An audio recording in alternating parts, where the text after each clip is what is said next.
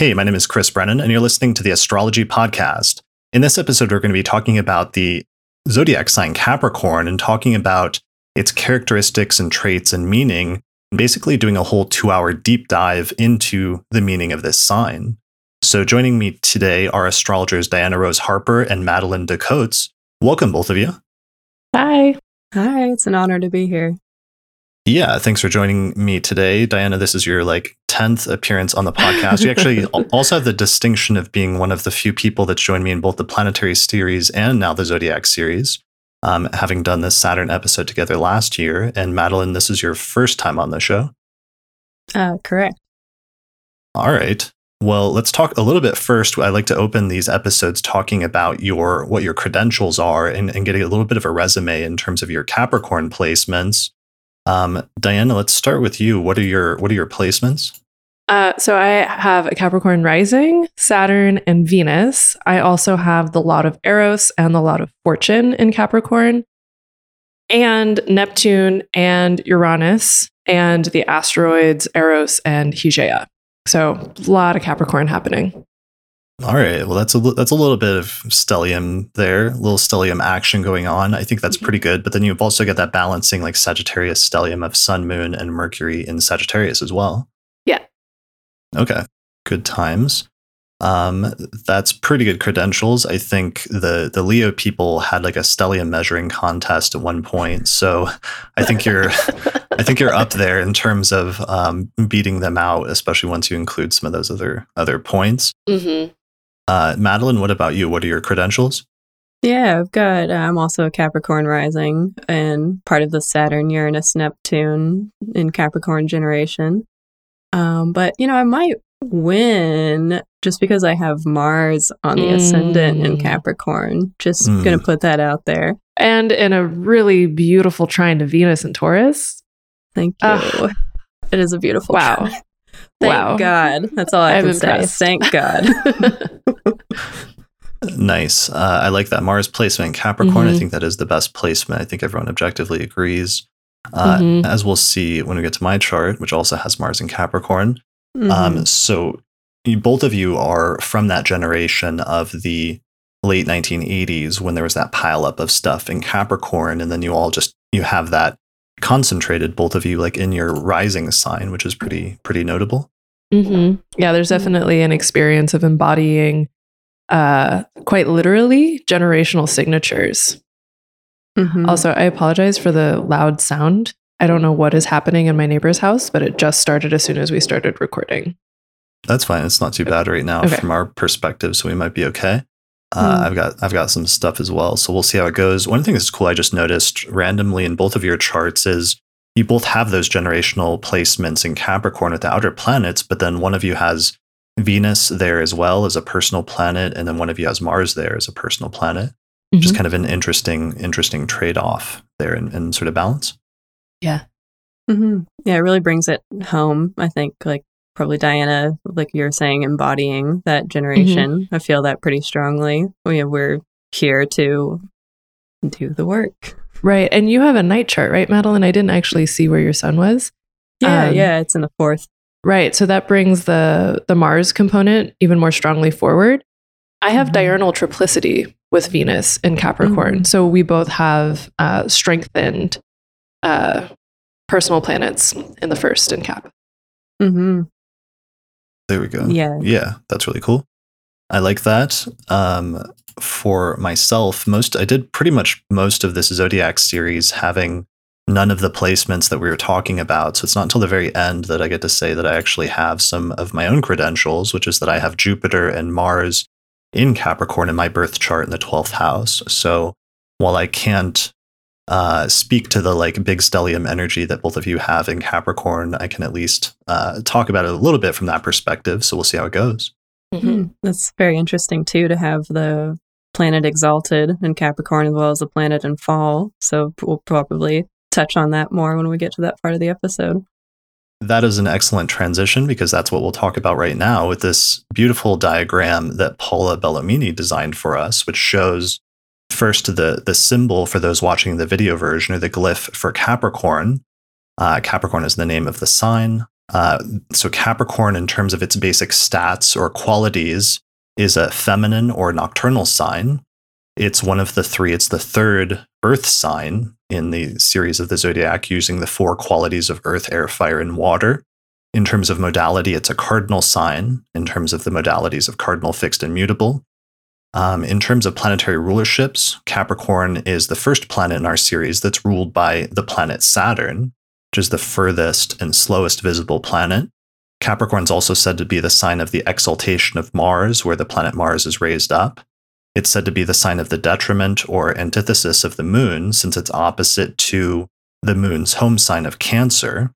And it's said to be the sign of the fall or the depression of Jupiter, since it's opposite to the sign of the exaltation of Capricorn of Jupiter, where Jupiter is raised up in Cancer. So those are the basic qualities that we're going to be talking about here. And here's a diagram which just shows the signs of the zodiac in general, where we started out many episodes ago, 10 episodes ago, back with Aries. We've now gotten up to the top of the zodiac with the sign of Capricorn. All right. So starting points, where should we start in terms of talking about this sign, or where do the two of you like to start when you think about and when you talk about and conceptualize this sign? Can I just quickly interject for the audio listeners? There was a very cute typo on that graphic. It said domicile of the Saturn, which I thought was very appropriate. Yeah. Well, that's pretty good. I think you should put a definitive in front of most like Capricorn and Saturn things. That's what it feels. Yeah, domicile of the Saturn, unlike Aquarius, domicile of the fake Saturn. Right. Yeah. The real Saturn we find in Capricorn. Just kidding, Aquarians, you're very Saturnian. Yeah. I think the first thing that comes to mind whenever I talk about Capricorn, my impulse is to immediately address stereotyping when it comes to Capricorn. And a large part of that, I think, is the stereotype. It very much focuses on the cardinality as well as the earthiness in terms of building materiality, like building material resources, which, that tracks with it being cardinal. That is to say, initiating, like trying to get stuff done, and being an earth sign having to do with the tangible in some way. Yeah. And it's really easy. Oh, go ahead. And that's a good starting point, just because we're definitely building this up as if the person doesn't have any preconceptions about the sign and is learning this for the first time, so that, we might want to establish some of that stuff if we're taking that for granted before knocking down some of the misconceptions, the preconceptions. Yeah, absolutely. Absolutely. I feel like the things I think about with cardinal earth are things like tectonic plate action that creates mountains, right? Or, the rifts at the bottom of the ocean where like lava comes up and it literally creates the seafloor, or whenever there are underwater volcanoes that eventually create archipelagos, like islands and things like that. There's something very much, I am building something substantial that comes with the territory of Capricorn. That's great. I love that. So the cardinal earth energy, because that's one of the issues sometimes with other cardinal signs like Aries. It can have that great initial push and that fierce initial drive to create something, but it doesn't have sometimes a lot of staying power or a lot of long lastingness. And Capricorn is the cardinal sign that the most out of the four cardinal signs, because it's ruled by Saturn.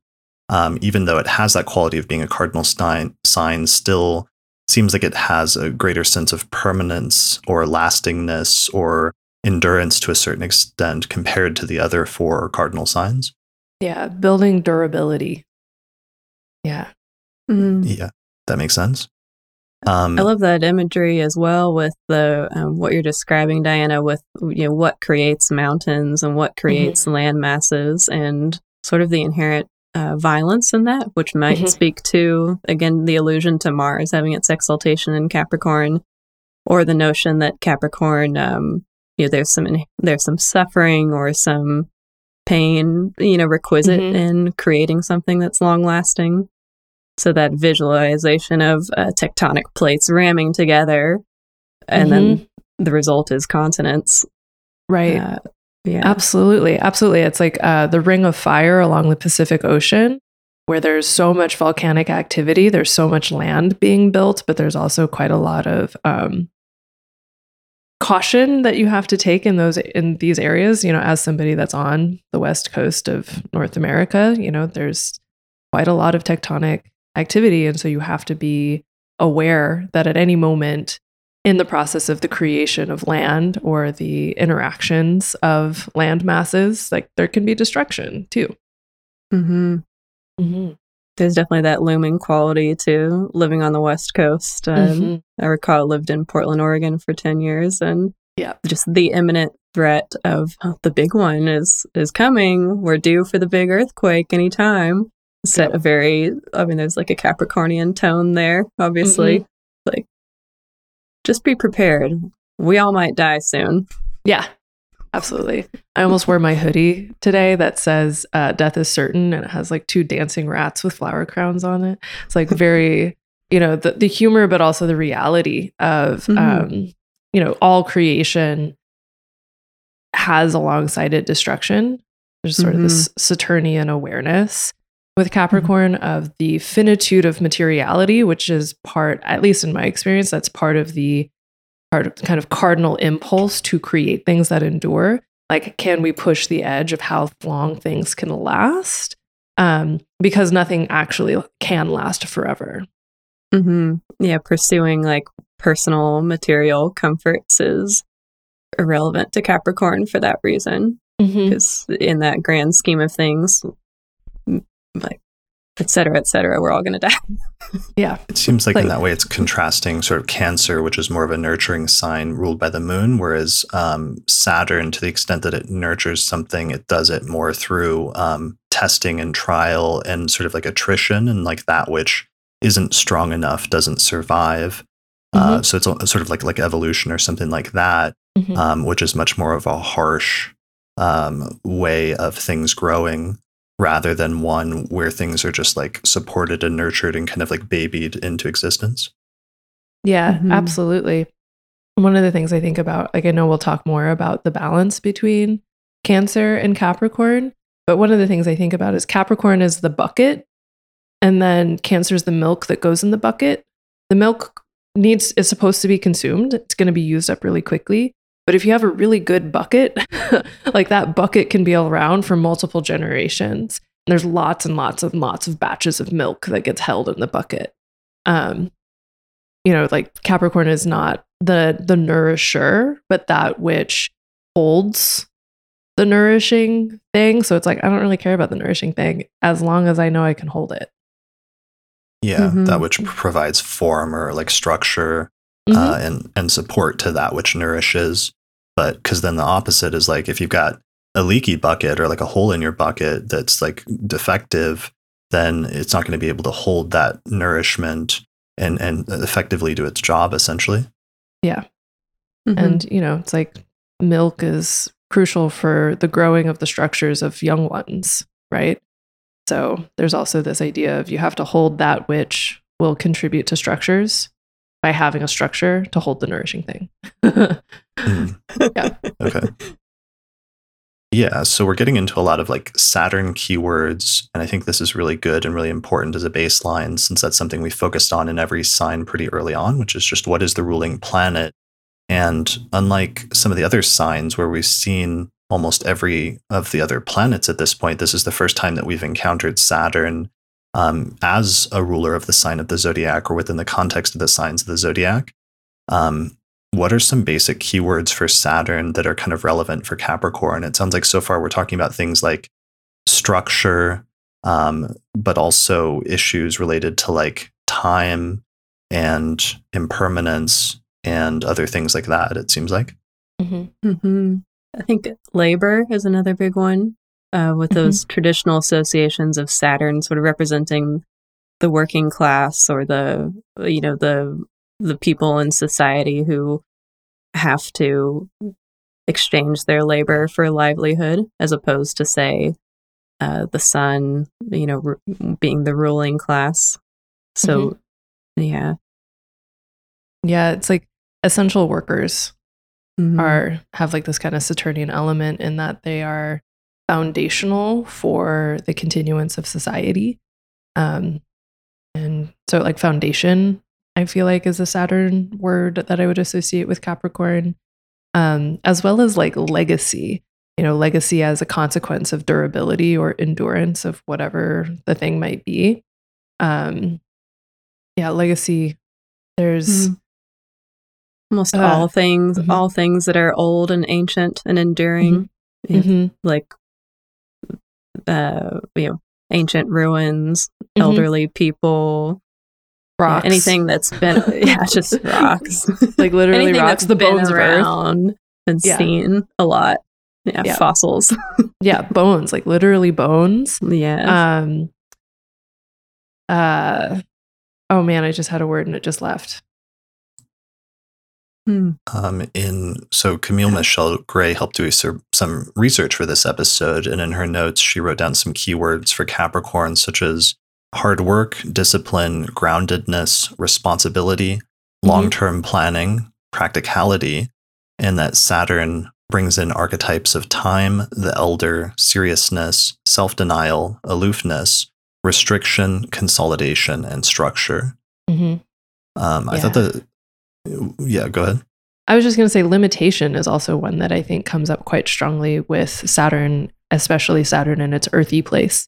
You know, what are the limitations of materiality and reality, and how does that affect your long-term planning and your ideas around what's worth investing in?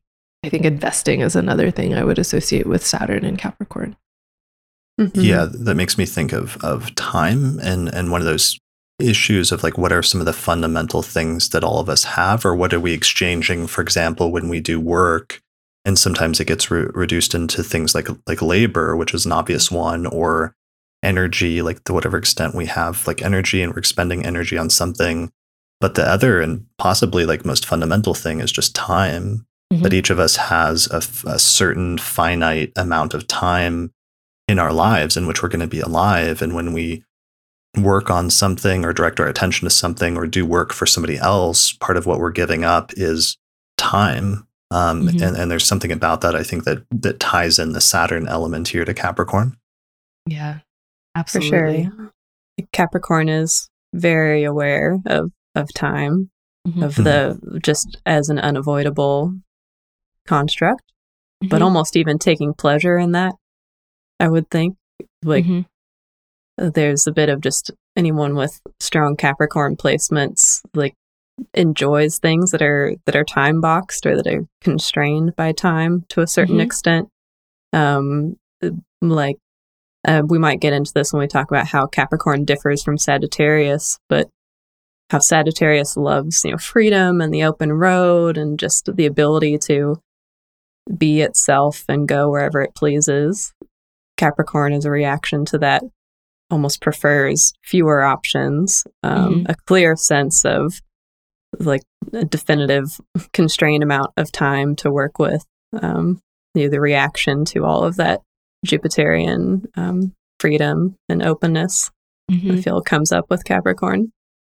That's great. And I'm glad you brought that up, because I forgot that that's actually been my jumping off point in the past several episodes, which is the corrective quality that each sign of the zodiac has that follows the previous sign of the zodiac. So that actually would be a really good thing for us to focus on here. And that's a good, you know, we're moving from a mutable Jupiter ruled sign and a fire sign with Sagittarius suddenly to a cardinal sign that's an earth sign that's ruled by Saturn. So it's almost like moving from it's almost like night and day in terms of the contrast between those two signs in some ways. And that's maybe how you start to understand Capricorn more than anything else, is in some ways as a reaction to some of the excesses of Sagittarius in some instances. Mm-hmm. Yeah, there's very much a reality check that Capricorn brings. And I think this is even one of the ways to understand the transition of Jupiter at home in Sagittarius to being in fall in Capricorn. And one of the ways that I've thought about this and even experienced this, when Jupiter moved from Sag to Cap in the past, 2019? Oh, yeah. Am I getting that year right? That was a rough transition. It was December 2019.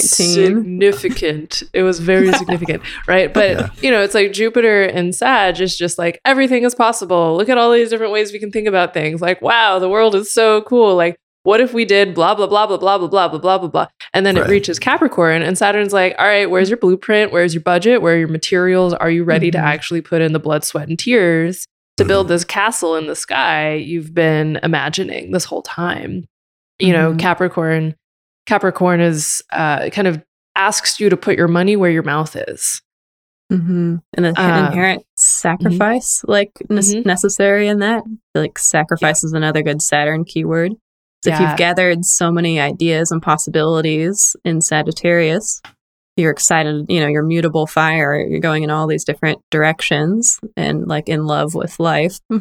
Capricorn, like the next step, like you're saying, is to just decide which out of all these possibilities you're actually going to focus on, because you can't, you know, if you scatter your energy in too many directions, you're never going to accomplish anything.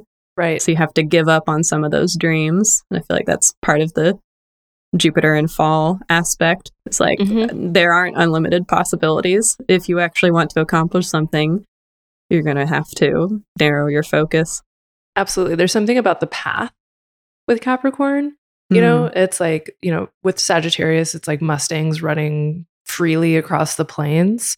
But with Capricorn, it's like the narrow path through the mountain range. And if you are going to accomplish reaching the peak, you can't just splat your energy all over the place. You have to be really focused and dedicated in order to really have that achievement as a feather in your cap.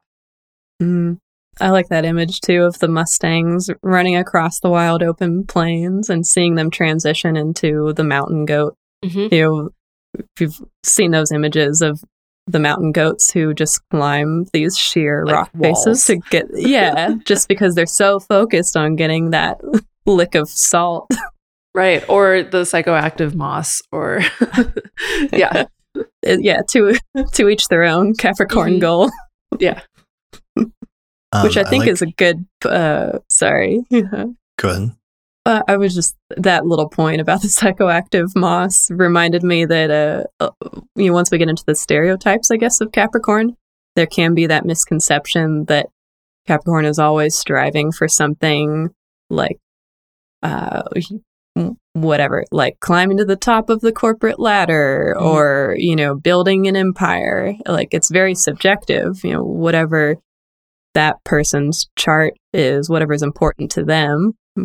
It, you know, it could be anything, but then Capricorn placements help focus in on getting to that anything, whether it's building a company or reaching your psychoactive moss on the mountaintop. Right. One of the contrasts I like that you brought up, Diana, was the, because we talked about this a lot in the Sag episode, was just that Sagittarius was in sometimes was fueled by optimism. And that was such a core component because sometimes it was necessary in order to drive them forward, in order to reach their goals, was this almost like unlimited capacity for optimism, but also the feeling like sometimes the opposite or pessimism could drag them down or stop them from their almost like magical ability sometimes to manifest good luck and success just through visualizing and believing that was possible in this almost like unlimited capacity to do that in some of the most extreme instances. And that actually is really important because that seems like it is a core thing that changes once you get to Capricorn, is that you get sometimes, and one of the stereotypes is a fundamental pessimism. And I think that's true to a certain extent, but there's different ways in which sometimes that's a good thing, actually, that the pessimism is a good thing that's more grounded in reality and just the reality of what the world is like and what's going to be necessary in order to accomplish things, versus sometimes, like all signs, there can be a way that can be taken too far in a negative way, where one of the primary keywords becomes Saturn's keyword of no, or that no, something won't happen, or that the first response, as opposed to Sagittarius or even Pisces to a certain extent, where the initial desire or impulse is to say yes to everything, the initial impulse on Saturn's part or Capricorn's part is to say no to things. Yeah, absolutely. And this is just making me think about how I think both Saturn and Jupiter and their respective signs are really interested in what's possible.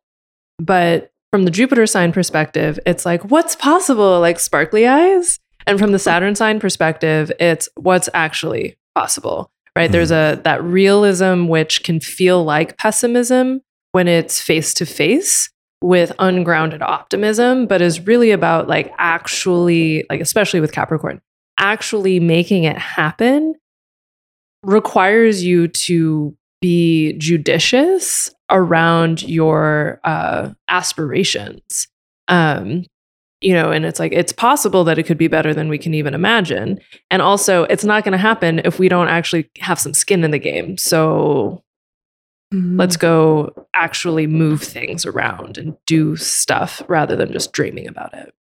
Yeah, like the notion that our thoughts create reality is all well and good, but our actions, you know, that cardinality of Capricorn, I think is where that comes in, where they're like, all right, cool, Sagittarius, have fun daydreaming. I'm going to actually get to work now. Yeah. Yeah. Sometimes reality creates reality. Yeah, exactly. I feel like I envision Capricorn turning to Sagittarius being like, cool story, bro. Yeah. Right. Like, how's that going for you, bro? Yeah. Yeah. So, and the cardinality and the Earth. So this is the third time that we've encountered Earth. And in Taurus, we saw it. One of the analogies was like a beautiful garden with flowers and things like that, which is kind of contrasted with Libra, the other Venus-ruled sign, as like an art gallery, like something artificial or man-made, and that was more, you know, not organic in that way, but Taurus being like an organic garden. Virgo, the analogy was more like an apothecary or like a garden that has like a bunch of herbs that are actually useful that you can put to work for something specific, especially for healing purposes. So when we get to Capricorn and the type of earth that represents, we've talked about, mountain ranges, and we've talked about like tectonic plates and things like jutting out of the ground. What are some other like earth related sort of keywords that might help us understand this as the third earth sign? Quarries. So like place where you go to harvest actual stone. So you're not plucking flowers and you're not gathering for the apothecary. You're getting what you need to build the building. Nice. Mm-hmm. So you're finding a place where you can literally like cut stone like out of a mountain in like chunks or in cubes, and then like haul it somewhere in order to make that like the foundation of like a building or a city. Mm-hmm. Yeah. Mm-hmm. Similarly, in that foundational component, I think of the flower garden and the apothecary are on the land that Capricorn like worked its butt off to purchase. Mm. Like, that's good. Taurus and Virgo collaborated with Capricorn. Capricorn was like, I'll get the land. You guys do your pretty stuff. We'll form the business together. It's providing that structure, that focus for, you know, like the hobbies or the craft skills of Taurus and Virgo. Yeah. That you saying that was just reminding me that all soil is made out of dead stuff. Yes. Right. Absolutely. And like Saturn is the reaper. Saturn is the end of life. But every time we have an end of life, unless you're, you know, completely pickled inside of a coffin, you know, your body returns to the earth and facilitates ongoing life. So when we're talking about Capricorn is literally the land, that's also all of the dead things that have contributed to that being soil, right? It's like the active compost is Scorpio, where it's like real smelly, but the functional dirt, that would be Capricorn. Functional dirt, that is Capricorn. Yeah. the compost. Another great tagline. Yeah, I like that. So the compost heap are the result of the death and recycling of things that turns it back into fertile soil that can be used over in future generations. Yeah. I mean, even just thinking about like Saturn or Kronos as historically being agricultural gods, right? And this understanding that all of the wealth comes from the land, like all genuine wealth comes from land, whether that's the wealth of abundant crops or the wealth of like you know, I would say mines would be another kind of Capricorn place of doing effort to gather up the valuable resources that are underground, whether that's valuable because, you know, you need metal for your swords or your plows or whatever, or valuable because it's gold, and, you know, gold is not super functional in a lot of ways, but it's really pretty. So yeah, it reminds me again of that contrast with Sagittarius as being the, you know, like being tied to nothing, having the freedom to go anywhere, versus Capricorn investing in something tangible and then maybe having the freedom within that to create whatever you want, but through that tangible, like perhaps land-based investment. Mm-hmm. And then land also makes me think of like generational wealth, and like the transfer of like land ownership was like historically like a way of transfer of generational wealth and things like that. Yeah, I mean, that remains the case, at least inside of this particular economic structure. And that also makes me think about stewardship, right? Because I think Capricorn can very much be a steward and not just an owner. And so to think about the very long term, so not just the short term wealth creation of like flipping a house, or even the relatively short term of wanting to own a house so you can leave it to your kids, but the longer and larger picture of what does it mean to be in right relationship with the land in a way that facilitates multiple generations of not just human continuance, but also the endurance and durability of ecosystems. I would say that's also very Capricornian, of just like pursuing sustainability in the deepest and broadest sense, right? Mm-hmm. And like, I know one of our examples for Capricorn is Greta Thunberg. You know, like, what does it mean to be investing deeply in a future you may not be alive inside of? Mm-hmm. That perspective of knowing that your actions and, you know, in your lifetime do have ramifications for generations unseen. Yeah.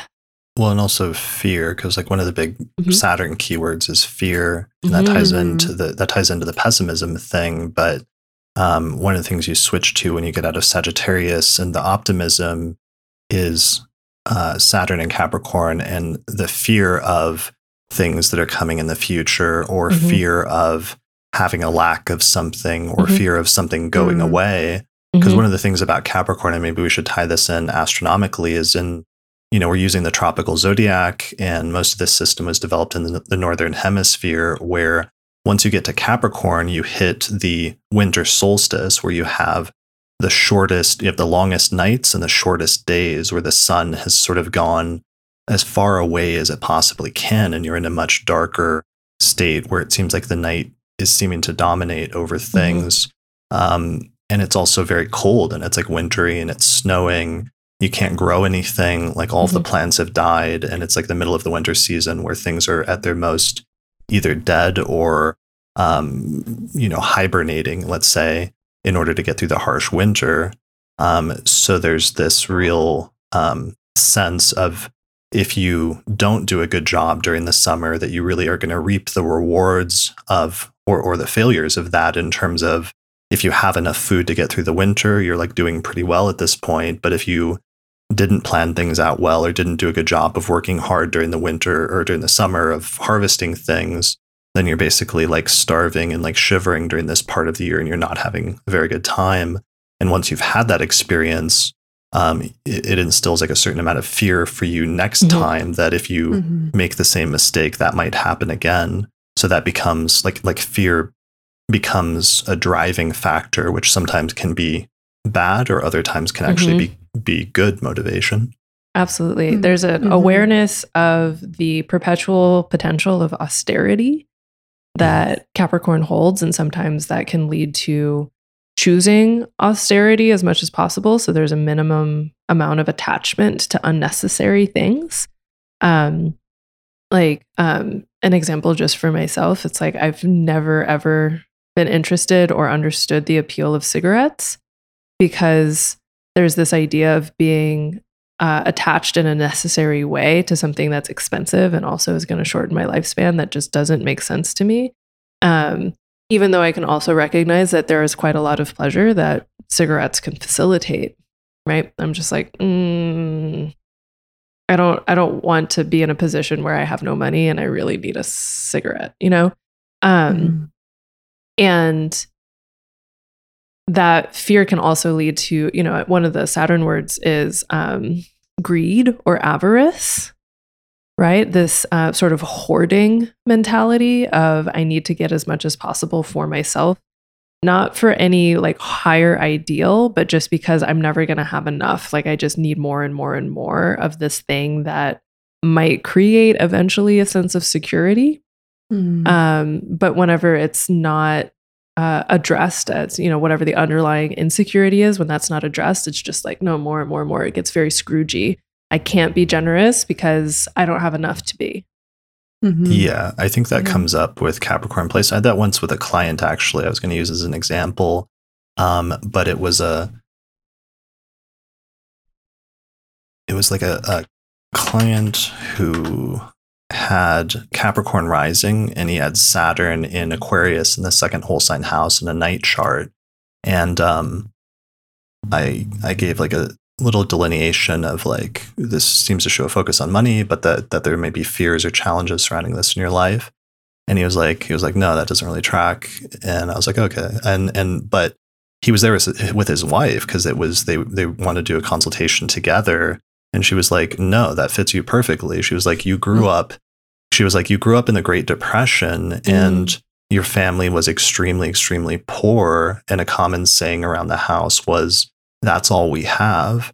And that left such a, as she continued to explain, and then eventually got him to like open up about, that left such a huge imprint on his mind that he'd always been extremely careful with money and finances to the point of being, what is the term for that? You just used it, like avaricious? Almost like, no, like Scrooge, like, or like penny pinching, even stingy. Eventually stingy. That's one of the keywords that's sometimes associated with Capricorn.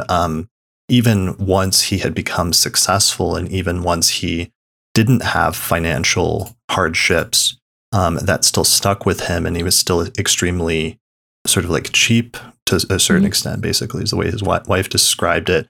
I actually saw a post on Reddit that made me think of that today that I wanted to share really quickly because I thought it was like vaguely appropriate. And while I don't know anything about like any birth chart placements with these people, it sort of reminded me of that client and that story, where the title of it was "My boyfriend is so cheap that it's literally a turnoff."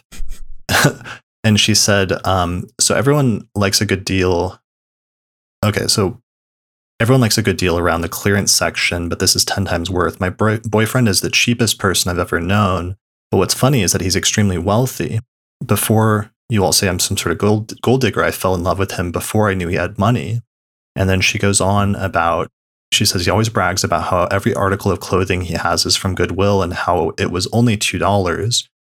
You can tell because his clothes are faded and ripped in some places. And she just keeps going on about like this really interesting situation because eventually they had Christmas and like they gave gifts, but he gave her like this stuff he found at Goodwill and they got in a fight about it. And I'm sure there's like different perspectives and ways that you could kind of interpret this situation more positively or more negatively, but it was interesting. And I wanted to explore that a little bit, where that comes from, because I know that's one of the keywords that sometimes gets associated with Capricorn is a sort of stinginess, maybe partially due to fear of a lack of something. I know that that's one place it can come from, but perhaps there's like other places it can come from at the same time. There's also like a self-negation quality, like almost like a pride in suffering, like a pride in doing with as little as possible that I think is really interesting. Austerity. Yeah, like the pride and austerity, even just this idea that, you know, austerity or asceticism is somehow purifying in some way, which, you know, it can be, but if you fast forever, you will speed up your death, right? And this is making me think about the quality of Capricorn as dry, right? Like this stinginess, this dryness, and it's like whenever things desiccate, the life goes out of them, right? Like, you know, for some reason, I'm being reminded of, you know, how in the Dune world, you know, they have the still suits, which are these outfits that collect all of your sweat and other forms of liquid and then purifies it so that you can recycle it. And everyone's there's even like, this. Yes. Yeah. Everyone, like, just when you do it, you're just like constantly recycling your water. And like water is this like super, super, super precious resource. And people who like have access to more water, they're called water fat, right? They might not be like plump in like a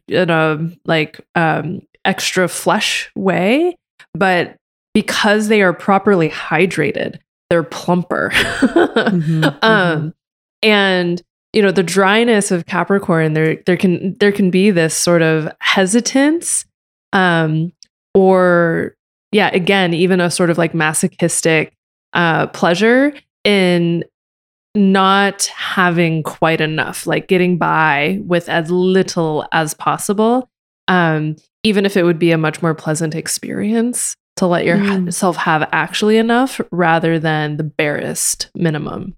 Well, it's seen as like almost a virtue to a certain extent, like that it's virtuous to live with less, and that it's to live with excess might be seen almost as like a sin or something in like a religious context. There's like a word for that, right? Like one of the 7 deadly sins. Gluttony. Yeah, gluttony.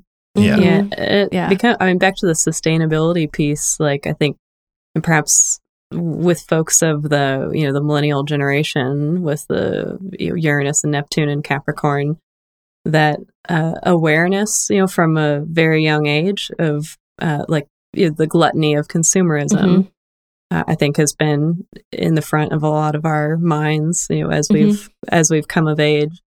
So you kind of notice in the consumer trends, I guess, since we've become more, you know, in the buying power in the market, the focus on sustainability products and whatnot is pretty huge. Or like, what are you doing? Are you doing your part to consume as little as possible? Like, have you taken a vow to produce no trash this year? Yeah. Have you gone zero plastic waste. Free? Exactly. Zero waste. Minimalism and zero waste are very Saturnian in like a Capricornian way, I would say. Yeah. It's like the pleasure of knowing that you're not being part of the problem. Because I think part of Capricorn having, you know, the both malefics have dignity in Capricorn. So there's almost that like fear of being malefic oneself. And so denying the self because you don't want to produce bad results, you know. You're almost working against that. You have so much awareness of the maleficence of life or the possible negative outcomes of your consequences. Yeah, and a lot of that has to do with the generational placement of Uranus and Neptune and sometimes Saturn and Capricorn and the sort of idealism and other things that come along with that that's very specific to that subgeneration and in terms of how they manifest the Capricorn archetype in that way. This is reminding me that like our little subgeneration doesn't have the same relationship with the concept of tradition as people who have Capricorn placements without Uranus and Neptune also hanging out there, right? Absolutely. So, you know, tradition as another Saturn word, but also, you know, it's both Aquarian and Capricornian, I would say, because tradition, you know, it creates the structure of the worldview, but it also literally affects how people interact with materiality. You know, it's traditional to XYZ, but when you have Uranus and Neptune, it's like, is that necessary? Is that part of our ideals structure? Can we be building different ways of interacting with being alive? Is this the right tradition? Is it the correct right traditions? Yeah, I see the generation as really, you know, with Neptune and Capricorn, really craving an idealized sense of tradition, or like, wouldn't it be so great if we had a society that actually did what it claims to do and supports, you know, everyone, supports people in meeting their basic needs. Right. So Uranus, you know, kind of seeing that and knowing that things have got to change because our systems, you know, aren't doing what they say they're supposed to do. Right. It's like the structures of reality as they have existed so far have come to a kind of expiration date. Mm-hmm. Mm-hmm. Right. But I would absolutely say, like, you know, Saturnian, Capricornian propulsion absolutely includes either the perpetuation of tradition or even the creation of new traditions. Yes. In terms of how we're interacting with incarnate reality. Mm-hmm. And even the desire to look back, I think, to mm-hmm. Older traditions, you know, to those of us who try to understand the traditions of the indigenous people, mm-hmm. the traditional custodians of our land, or mm-hmm. perhaps our ties to indigenous ancestors.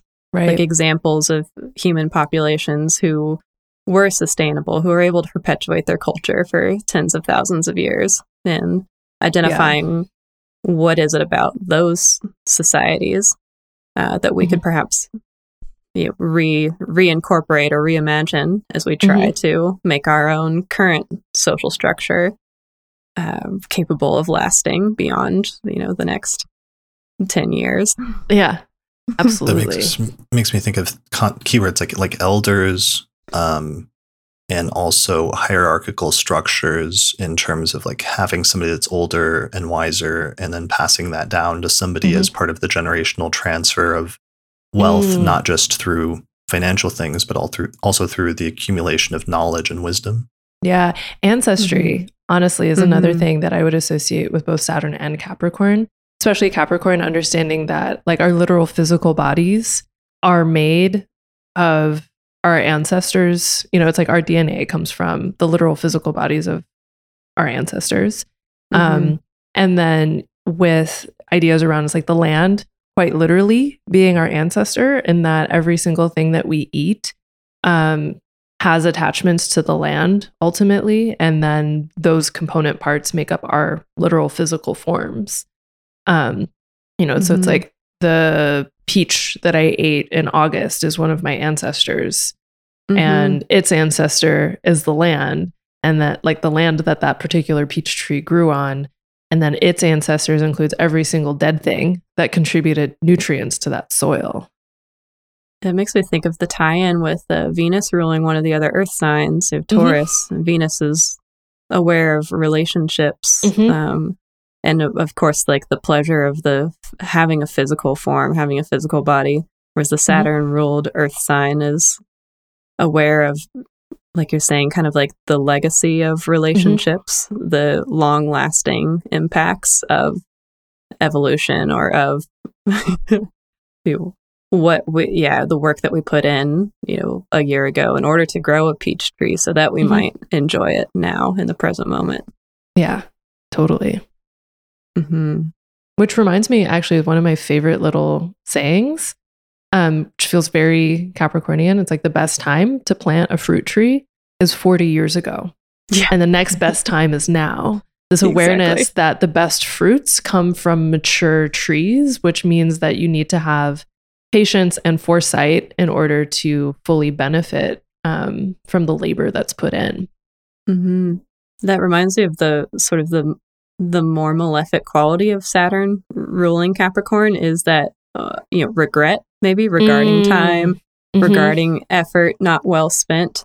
Just, there's a lot of like self-flagellation that can go along mm-hmm. with Capricorn, especially in, in a night chart, perhaps, where Capricorn is the more malefic, mm-hmm. where, the regret or the depression, just not ever being able to meet those standards of mm-hmm. achievement that Saturn might hope for with Capricorn. Right. That's really important. Having high standards is a huge Saturn thing and a huge Capricorn thing. And I've been trying to understand this over the past decade. It's been a thing I've been fascinated by, that part of it, because one of the things I've seen is like a superpower for Saturn and for Capricorn people sometimes, or people with heavy Capricorn placements, is the ability to see what's wrong with something, or to see the negative things in mm-hmm. something, and the weaknesses, which can make them really excellent critics of things. But sometimes that criticism, which most often is visibly seen being projected outwards onto other things and other people, so that they're able to, like, similarly to Virgo in that way, like Virgo is able to see, you know, the microscopic details and issues. Like Virgo can be, for example, very good at like proofreading a text and then just like seeing typos in it that other people might miss. Capricorn has a similar ability to do things, but to see the larger cracks in larger structures and the problems with them and the way that it could have been done better. But one of the problems is that sometimes that criticism, just as much as it's projected outwards and externally, it's also projected internally as a self-criticism.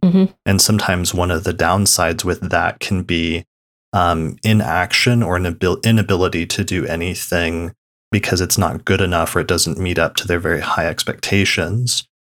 So sometimes people with those placements can, when they do produce something, it can take a while, but it will be of the highest quality because they do their very best job, not having any problems or errors or cracks in it. But other times when that tendency malfunctions, part of the malfunction is an inability to finish things or get things done because it's never quite good enough for them to like let it go and release it and finish that. Yeah, absolutely. The awareness of fault lines, you know, if we're going to keep with the tectonic plate metaphors, absolutely is a Capricorn quality. Like, I can see where the foundation is not going to be strong enough here, or it's like, it's good enough for now, but we are building in a place that has earthquakes. And so maybe we shouldn't build anything at all because at some point in the next 500 years, it's going to get destroyed. You know, almost too long of a vision, or like too long of a timeline getting incorporated into pretty immediate decision-making. You know, that awareness of consequences can be quite paralyzing. Yeah, like the stagnation component of Saturn. You know, Saturn representing things that can't, like, you can't move forward, you can't move past this line. I think that can really come in for Capricorn placements, like when they have set their expectations too high, almost like not being aware of their own limitations, like when it comes to like personal finances or personal mental health or even like physical ability. A Capricorn placement might be trying to achieve something that is beyond the limitations of their, you know, their real reality. So that can be debilitating because you never are able to reach that goal. So it's almost like a process for Capricorns over their lifetime to like find those boundaries, like you're saying, like find those tectonic edges of like where's that sweet spot of like what I'm capable of doing and what I want to do. And there's also something about resourcing with that of just like, I should be able to do it with you know, a quarter of a tank of gas. I don't need to buy gas, right? I don't need to spend money or I don't need to receive help or those sorts of things. Like, I think that's one of the limitations that I've witnessed Capricorn come up against quite a lot, especially, you know, throughout like the time of everybody with Saturn and Capricorn going through their Saturn returns and observing a lot of that of just, you know, it's like you hit a wall, not because that wall is permanent, but because you don't have the appropriate tools or resourcing to get over the wall. So if you give yourself the resources you need, you can get over the wall. And then there's a resistance to receiving or gathering those resources because it hasn't been earned, quote unquote, yet. You know, earning is a very Capricorn thing. I have to earn what X, Y, Z. And if I don't perceive myself to have earned it, then I don't deserve it, even though whatever it is actually exactly what you need to push past the limitations you're experiencing.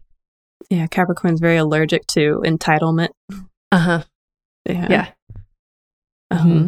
that also that feels resonant in terms of like once we look at the relationship between Capricorn and Cancer, just that Capricorn placements reaching that limitation to where they do have to finally reach across the aisle and ask for someone with help you know, taking mm-hmm. care of some of the aspects of the project, like calling in the moon perhaps to take care yeah. of their physical self. Ooh, I'm being reminded. So in the Thomas Taylor translation of the Orphic hymn to Saturn, Kronos, whatever, the word obstetric, or the phrase obstetric nature, gets used, which is reflected in the original Greek, but whatever. It's not, I don't speak Greek. So what does that word mean? I don't obstetric, speak. Obstetric nature. So it's like obstetric, like of obstetrics, like an OBGYN, an obstetrics doctor is somebody like who facilitates birthing. Mm-hmm. Exactly. Like bringing things into the world. And one of the things that I was just reminded of, especially with the Capricorn Cancer axis, is whenever people are pregnant, if they aren't consuming enough nutrients for both their gestating child and their own personal body. I'm sorry, I don't know what's going on out there. But, you know, it's like they need to be consuming enough minerals and vitamins and macronutrients and things like that for both them and their child.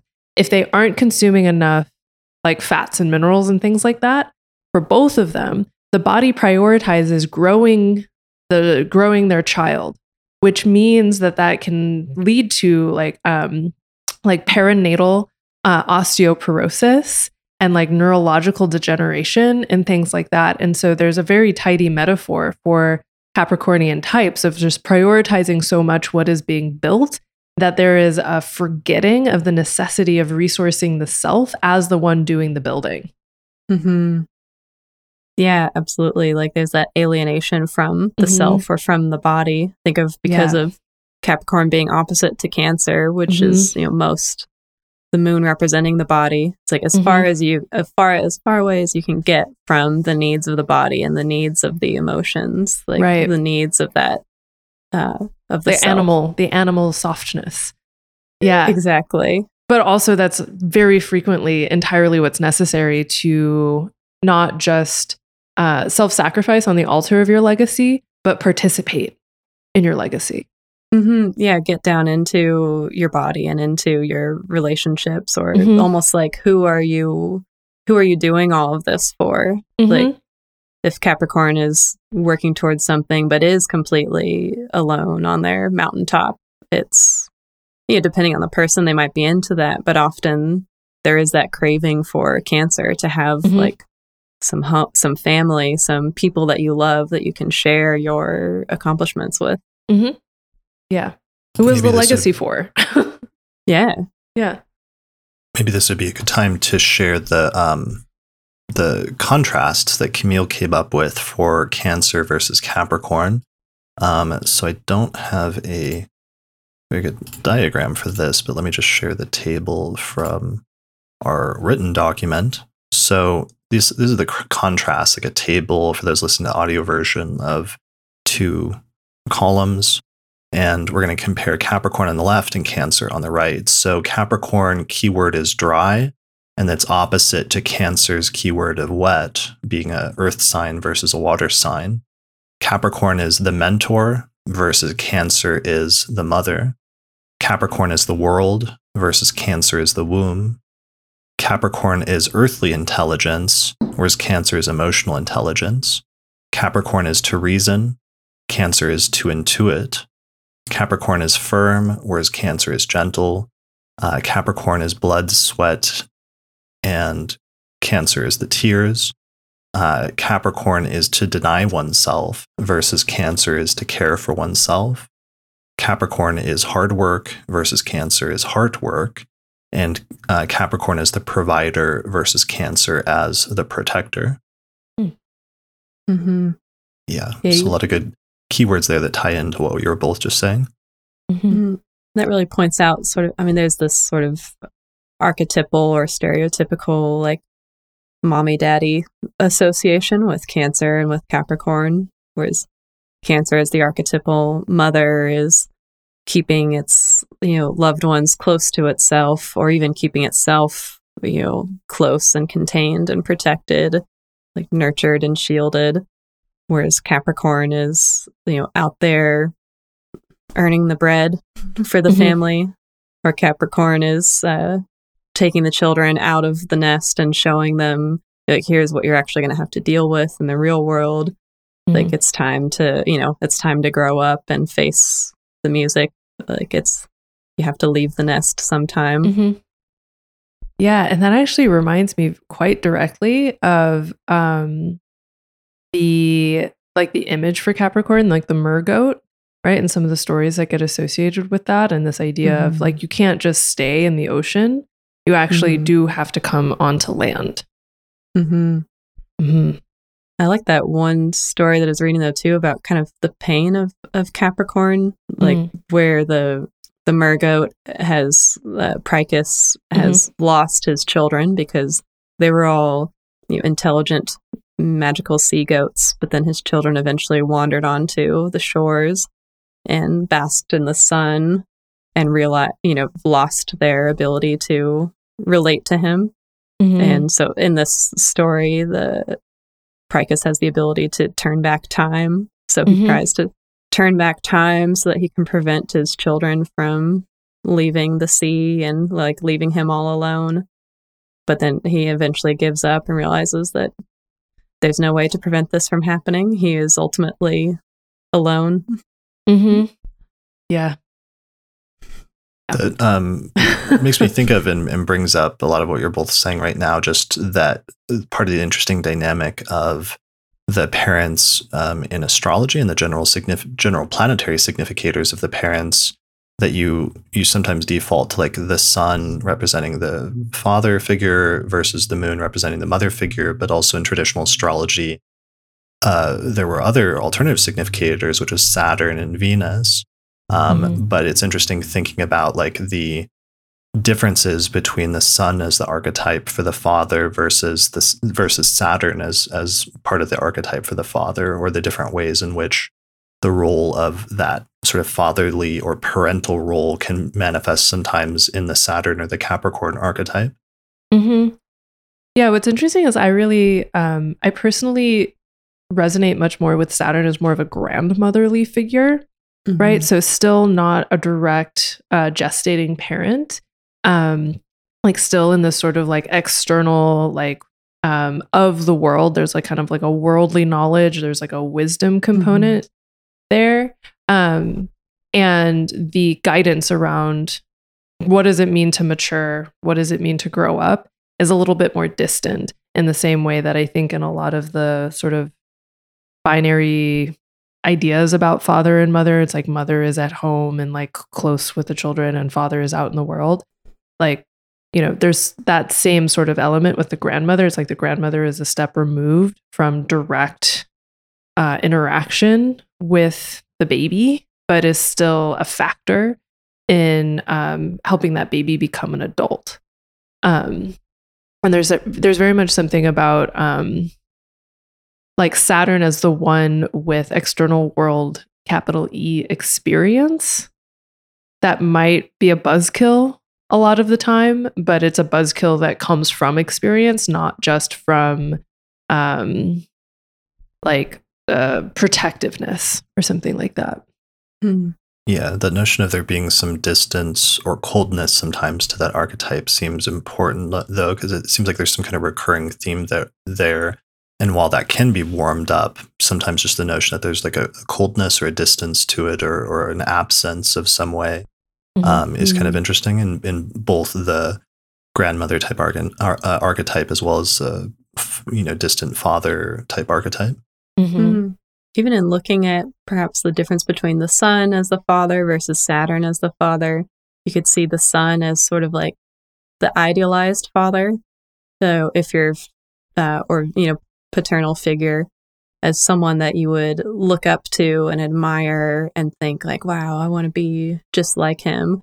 Or, you know, in one's personal chart, looking at the sun as perhaps how you've inherited, for better or for worse, traits of the father.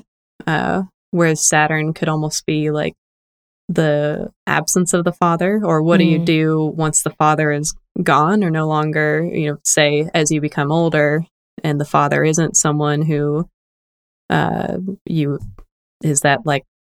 shiny solar symbol anymore. How are you taking care of yourself, or how are you meeting the needs that the archetypal father would have met earlier in life. There's also something about Saturn as the provider of the structures.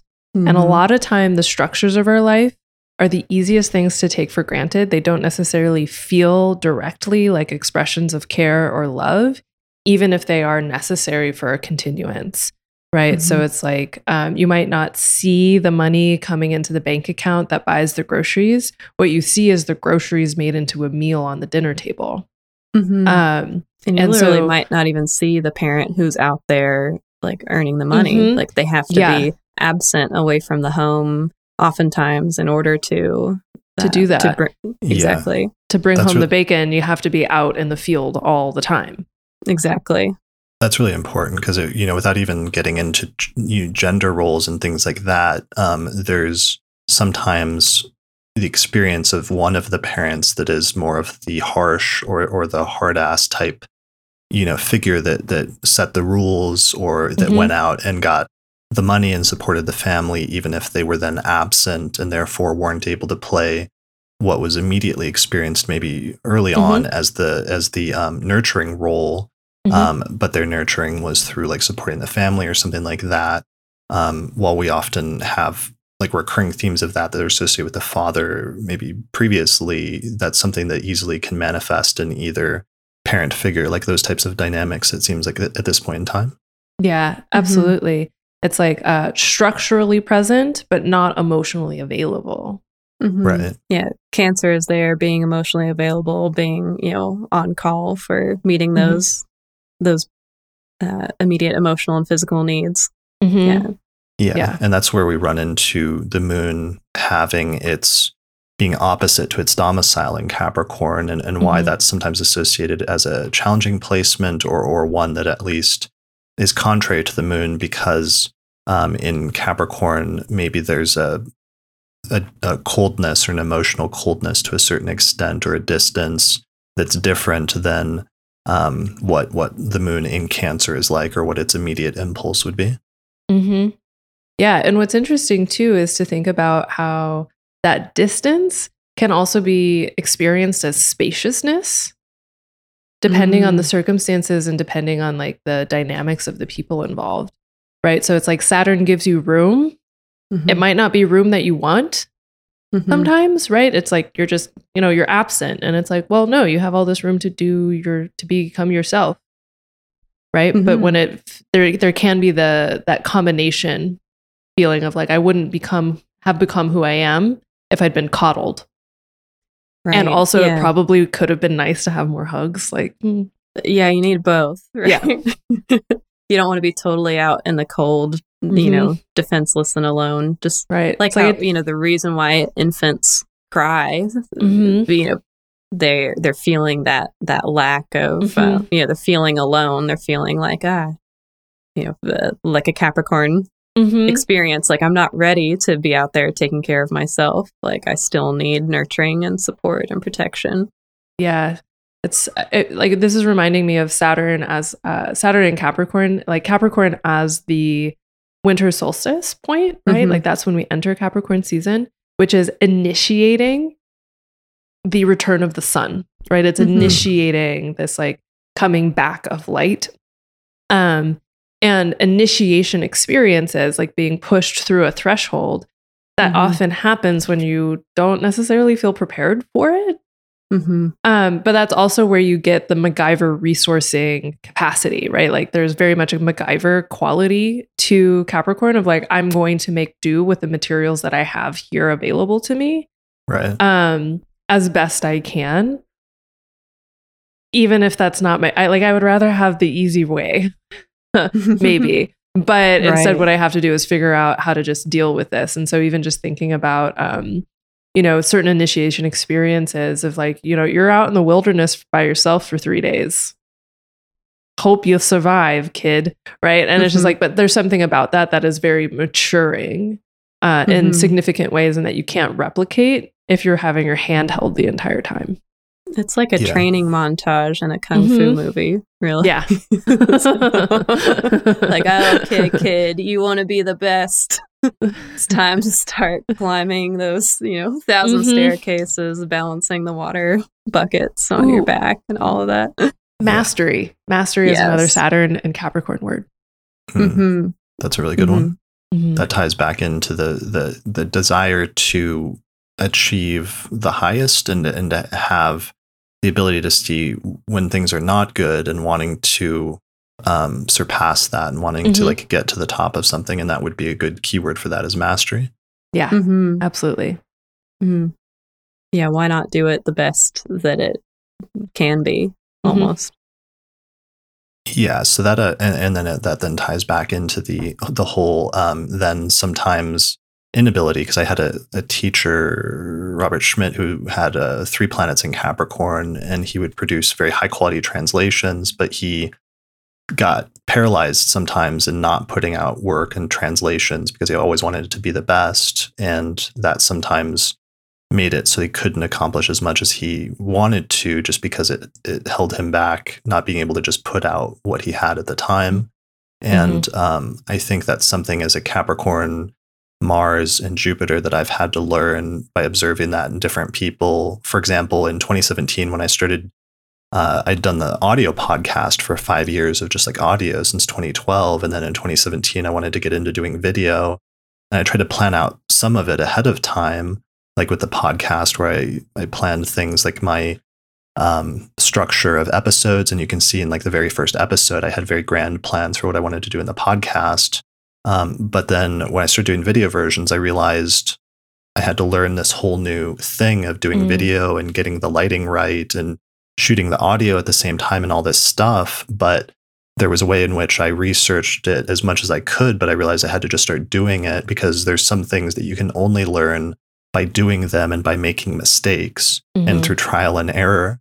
So I would like record a video, look at it, it would look and sound terrible, but then I would learn something from it like each time. And each time I would put out a new video every few days and look at it and see what was wrong with it and then try to fix just one thing each time. And in doing that, it made it manageable, so that eventually it built up until I had like a heap of all of these videos and I could see my progress, and you can track my progress. I don't recommend, so you can look back at the astrology podcast from like 2017. I don't recommend it because there's some very poorly shot videos from that time period if you want to laugh at that. But it's all old timey and black and white with yeah, exactly. Well, no, it's just like funny things. Like there'll be, I'll be at like the bottom of my head will be in the middle of the screen, but there'll be like 10 feet of just like feet above my of space above my head. And so a friend who shot video was like, yeah, your head should be closer to the top of the frame. And there's just like little things like that you don't think of until you do them. But it's like the alternative is to just become paralyzed by trying to anticipate and plan out all these things that are unknowable until you've actually like tried to do it. So that whole trial and error thing is very important. I think that's, it's tied in with a lot of different things related to Capricorn and the different dignity schemes.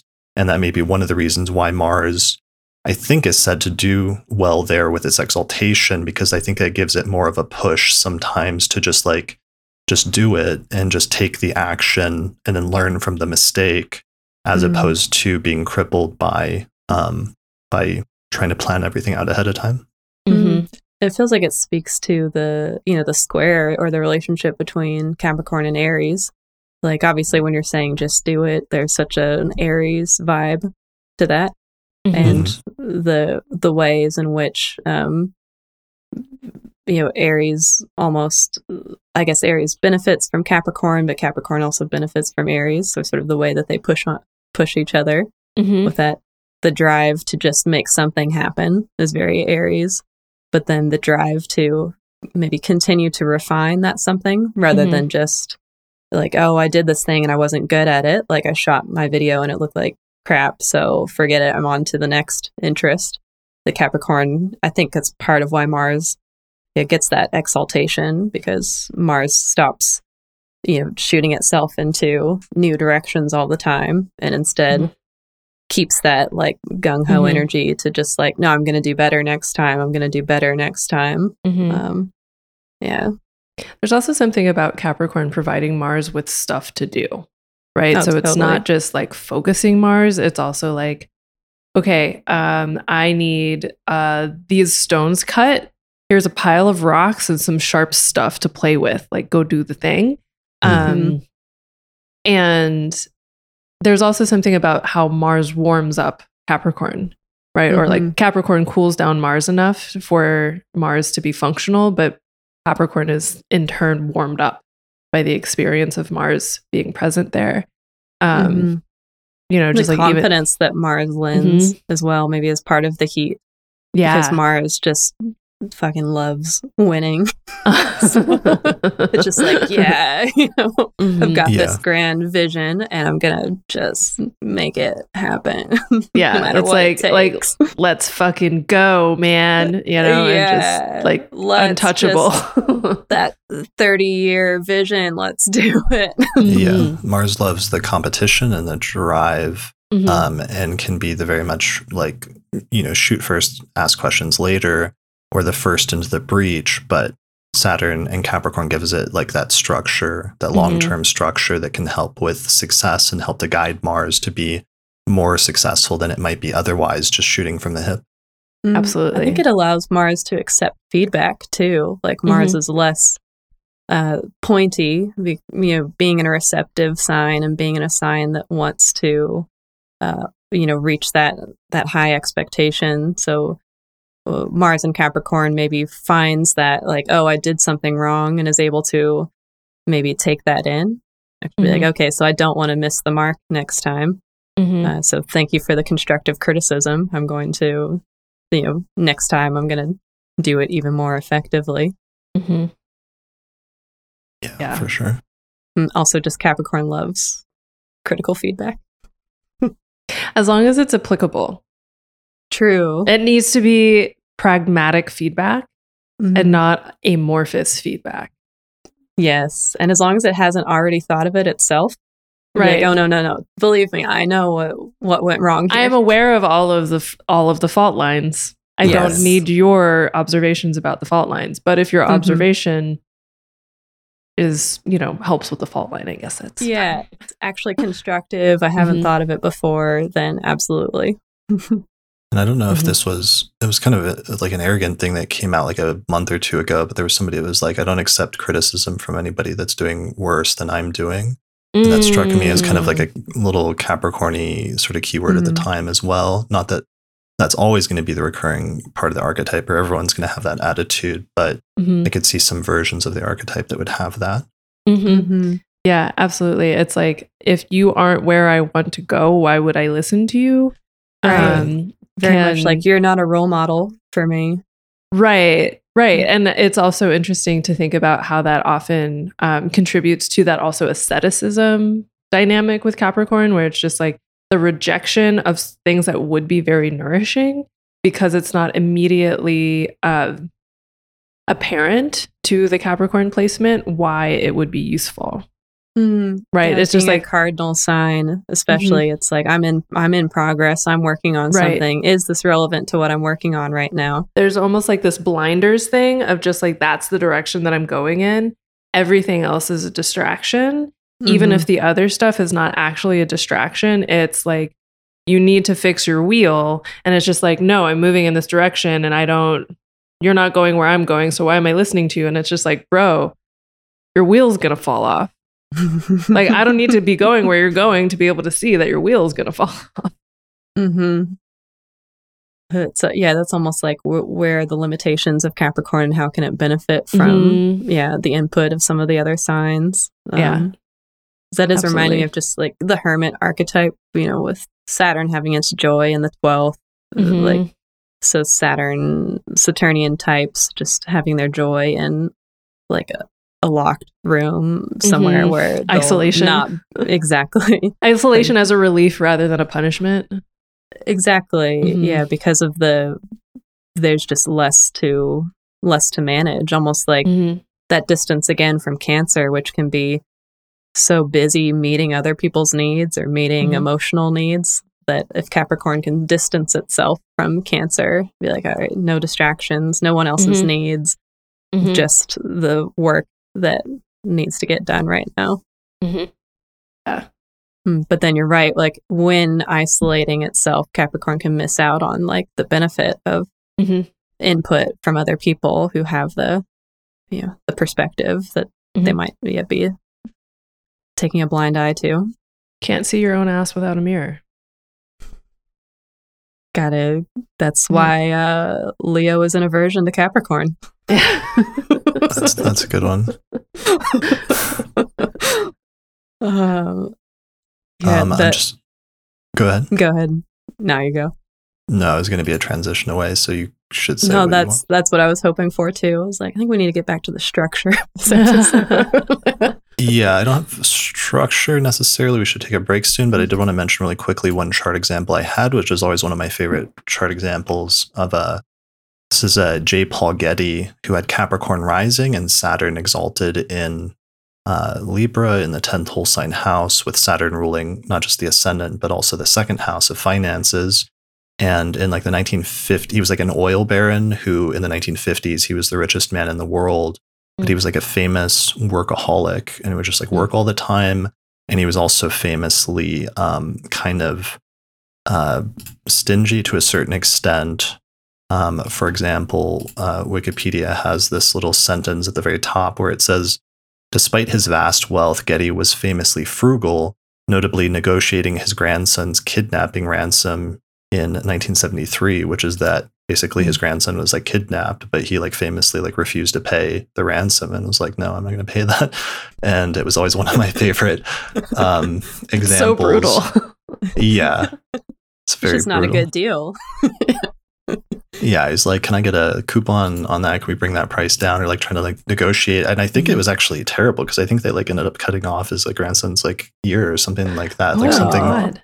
It was like real bad. So it's like funny, but also there can be really extreme versions of that and of that tendency of Saturn sometimes to withhold or Capricorn to like withhold things or hang on to things like so much.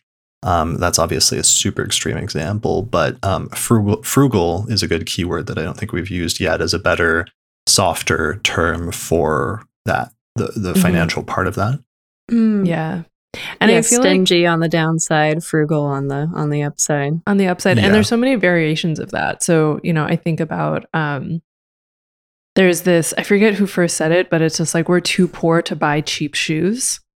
You know, this idea of, you know, frugal isn't just about buying the cheapest thing. That's like stinginess. Stinginess is what's the cheapest possible.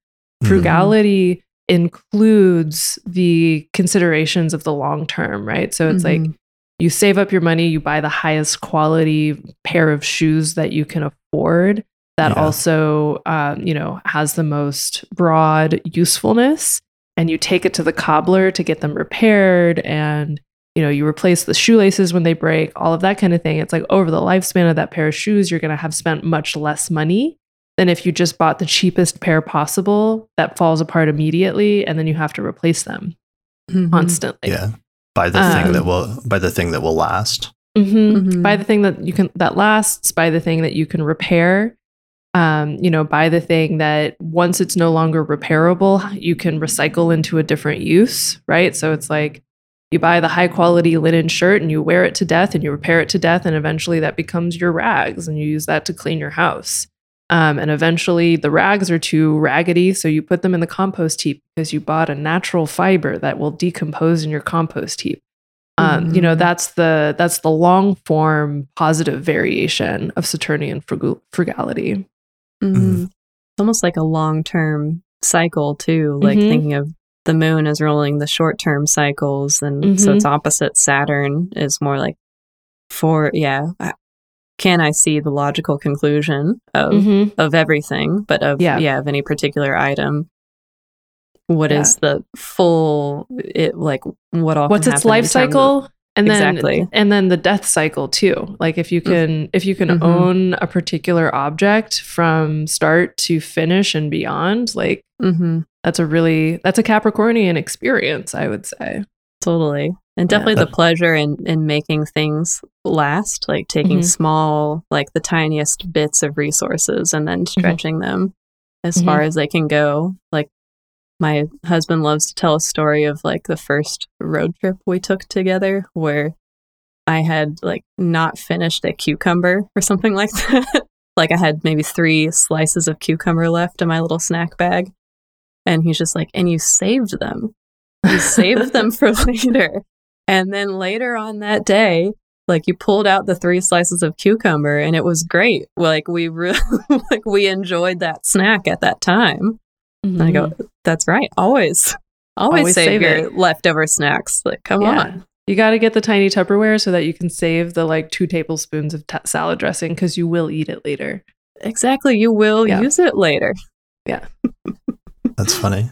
So that gets into, prolonging the life of something gets into another aspect of the Capricorn archetype that often is brought up, which is the idea of like aging in reverse sometimes, or like those who are born very old or exhibit traits that we might associate with somebody that's older or more serious than their age, like relatively young, versus somebody that almost seems to get younger or to age really well, to age in reverse in some ways.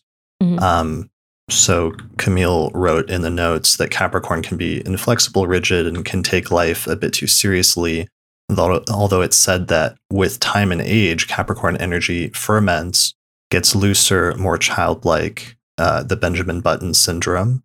Not always guaranteed, but it implies that the early life of Capricorn may be more responsibility heavy. Mm-hmm. But that is certainly something with just Saturn in general, that Saturn does tend to get better with age. Yeah. Mm-hmm. Anything that gets better with age is Saturnian. Mm-hmm.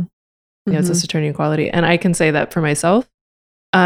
People thought that I was a solid 4 to 5 years older than I was until I hit like 26 or so. And then people got closer. When I hit my Saturn return, people were pretty good at guessing how old I was. And now people think I'm younger than I am. Also, I had crow's feet when I was like 24 and they went away. Interesting. Okay. So the blessing the reverse, of having Venus in the first. I mean, yeah, it's like dignified Saturn in the first and dignified Venus in the first, plus like a well thought out and sustainable skincare regimen. Mm-hmm. Right? Like we're doing the slow-mo elegant aging rather than like the easy answer, like, you know, Botox or whatever people might do. It's like, I don't want the easy answer. I want the thing that I can do at home for a minimal amount of money. One of my tools is a gua sha, which is a stone tool for ensuring that the health of your connective tissue is Saturnian, and your skin is Saturnian, is durable Saturnian. It's beautiful. I love it. I like that. Yeah, that feels like it kind of ties into the relationship with Libra, where like, you know, what are the things that Capricorn and Libra share in common and where do they differ? And Saturn having its exaltation in Libra, like there's this ridiculous amount of like discipline and determination that goes into high Libra ideals of, you know, like the beauty, you know, in order to attain perfected beauty, one must have a disciplined skincare routine, for instance. Yeah. You're doing the like Patrick Bateman like skincare routine at the beginning of each day. It's not that bad. Okay. All right. Going back to the age thing though, because that brings up one of my chart examples, which is I think of like Tiger Woods and just you know, he had has Virgo rising and Mercury in Capricorn in the 5th house, along with the Sun in obviously in a night chart, and you know, it's in the 5th house of like games, but he literally like grew up playing. You can see these videos of him just being super young and being taught golf by his dad, and just like from a very early age, like playing that game over and over again and developing a mastery of it. But also in that, maybe not having as much of a childhood, or not having the same sort of childhood that other people his age had, because he was taking this game, which became, you know, I guess his life's work, much more seriously.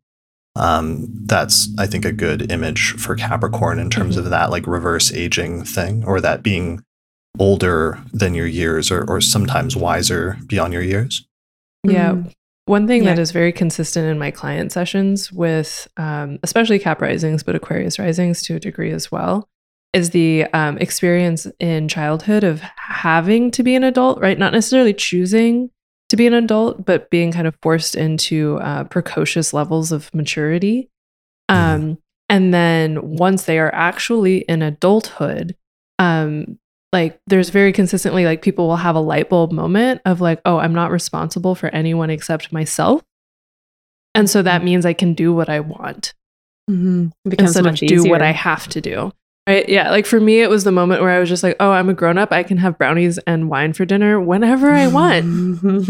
Right? Like, you know, whatever that might be, it's just like this sort of recognition that you don't have like your entire household's like, you know, stability on your shoulders anymore because you don't live there anymore. So you can. It's almost important to have that experience of being alone or being on your own. Almost like you can imagine some Capricorn experiences where you might transition from being a serious child with a lot of responsibility straight into being a serious young adult with a lot of responsibility. And so, do you give yourself the chance to have some enough alone time to kind of sort out your priorities and your responsibilities? Yeah. Or does it take until, maybe the first Saturn return? Or the second Saturn return for some folks. Exactly. Yeah. And perhaps in that Saturnian way, something is taken away from you or you're denied something falls apart. And then you maybe realize, like, is XYZ worth the effort that you've been putting into it? I feel like people who really, really, really love retirement, who just go all out, like hardcore, basically, partying at the, what's that restaurant chain? It's like a restaurant chain for people who really liked this specific singer. I'm not going to remember it right now, but it's, you know what I'm talking about? I do know what you're talking about. Yeah. Like, like Margaritaville. Yeah, Margaritaville. Like, right? Yeah. It's just like Jimmy the people. Buffett. Jimmy Buffett. Exactly. Yeah. Right? It's like they're going all out at the Margaritaville. Like, they're in their retirement communities having their wild parties. Like that is such a good example of like that Saturnian Benjamin Button syndrome where it's just like we were the serious adults who fulfilled our responsibilities. Our kids have left the nest. They have their own lives. We don't we retired from the company, like we have our pensions, whatever. And now we're just going to have the time of our lives before we're done being alive. Right. That would be like the second Saturn return version of the Benjamin Button experience, I would say. Yeah. And being able to reap the rewards from having, put away money or done stuff earlier to be in like a good position later on. Although there's some people though, when I think about Capricorn that are the perpetual people that keep working even into old age. Like I'm looking at some of my private files right now and just like people who work is what they love doing or that they've always worked so that it's something they continue to do even relatively late in life to keep focusing on that. Yeah. It's like either completely leaving work behind and being a kid or, my work is my life. So why would I retire? Right. And almost like identifying that or finding their identity in that to some extent. That cardinality again, just like needing to do stuff. Yeah. Is a big factor. I'm reminded of my grandmother, who's a very solid Capricorn, who after she retired was just volunteering all the time. All the time. It's only now like in her very late 80s that she's calmed down with the having somewhere to go almost every day. Okay. Because there's sort of that relationship again with Virgo of like usefulness, like needing to be useful. Maybe like having a little bit of that fear of idle time or just having an awareness of all of the possible effects that one's actions could have. So that like, oh, I'm not going to rest because like I could be using my time and energy to do to help other people or to serve or something. I don't want to waste my time. Yeah, definitely. Every good Capricorn is just like the thought of wasted time makes them puke in their mouth. Yeah, absolutely. Yeah, that makes sense. Especially if somebody else is wasting our time. If we waste our own time, we'll flagellate ourselves. But if somebody else wastes their time, that's just time to walk away. Yeah. No. Yeah. Although I will say, as someone with the night chart, Saturn in the first, the wasting my own time is much scarier. It's like, okay, fair. I should have been more responsible. Yeah. Yeah. And one last example to round off the time and the older, younger thing is you'd both mentioned, and Camille had mentioned as a chart example, Greta Thunberg, who has the sun, probably the moon, and Mercury in Capricorn. We don't have a birth time for her, but she's somebody that became an environmental rights activist, like extremely young, and became prominent and known for that relatively early in her life, being only born in like 2003. And then when did she come to prominence? It was like several years ago now at this point, right? I feel like she was like 14 or something. Mm-hmm. Yeah. Probably at the Saturn opposition, like around that age. Yeah. Oh, yeah, it says in August, Wikipedia says that in August 2018, at age 15, she started spending her Fridays outside of the Swedish parliament to call for stronger action on climate change, as most normal 15-year-olds do, spend their days outside of parliament, lobbying parliament to make changes. To be responsible. Right. Specifically to be responsible. And kind of like shaming them. Like she like went to the UN or something at one point. It was kind of like shaming people for not being responsible or like not taking care of the world and things like that. It says she initially gained notice for her youth and her straightforward and blunt speaking manner, both in public and to political leaders and assemblies, in which she criticizes world leaders for their failure to take what she considers sufficient action to address climate change. They're all very like Capricorn-y keywords. Yeah, and she has that mutual reception between Mercury and Saturn, right? Like Saturn and Gemini with Mercury and Capricorn. So there's very much that like communicating from a place of, can you not see what is really happening? Like, we have the information, we have the facts. We don't need to do any more, we don't have to do research. We have to do action. Yeah, enough talking about it. Like, why aren't we doing it? Yeah, I think that bluntness is another good kind of keyword for Capricorn, which is just like not sugarcoating the truth, not putting a positive spin on things, and just going like, from her perspective, she's like, I'm on the precipice of adulthood. I'm being told that we have like no viable future for humanity. What gives? Yeah. Which reminds me that bitterness, like both in terms of like taste, like actual taste, but also just like the consequences, like sometimes Saturnian consequences or Capricornian consequences lead to bitterness. Right. So like a bitter statement of just like, you are fucking up my future. What are you doing? Why are you just like sitting on your ass, like saying pretty words to each other without actually taking care of what you're responsible for?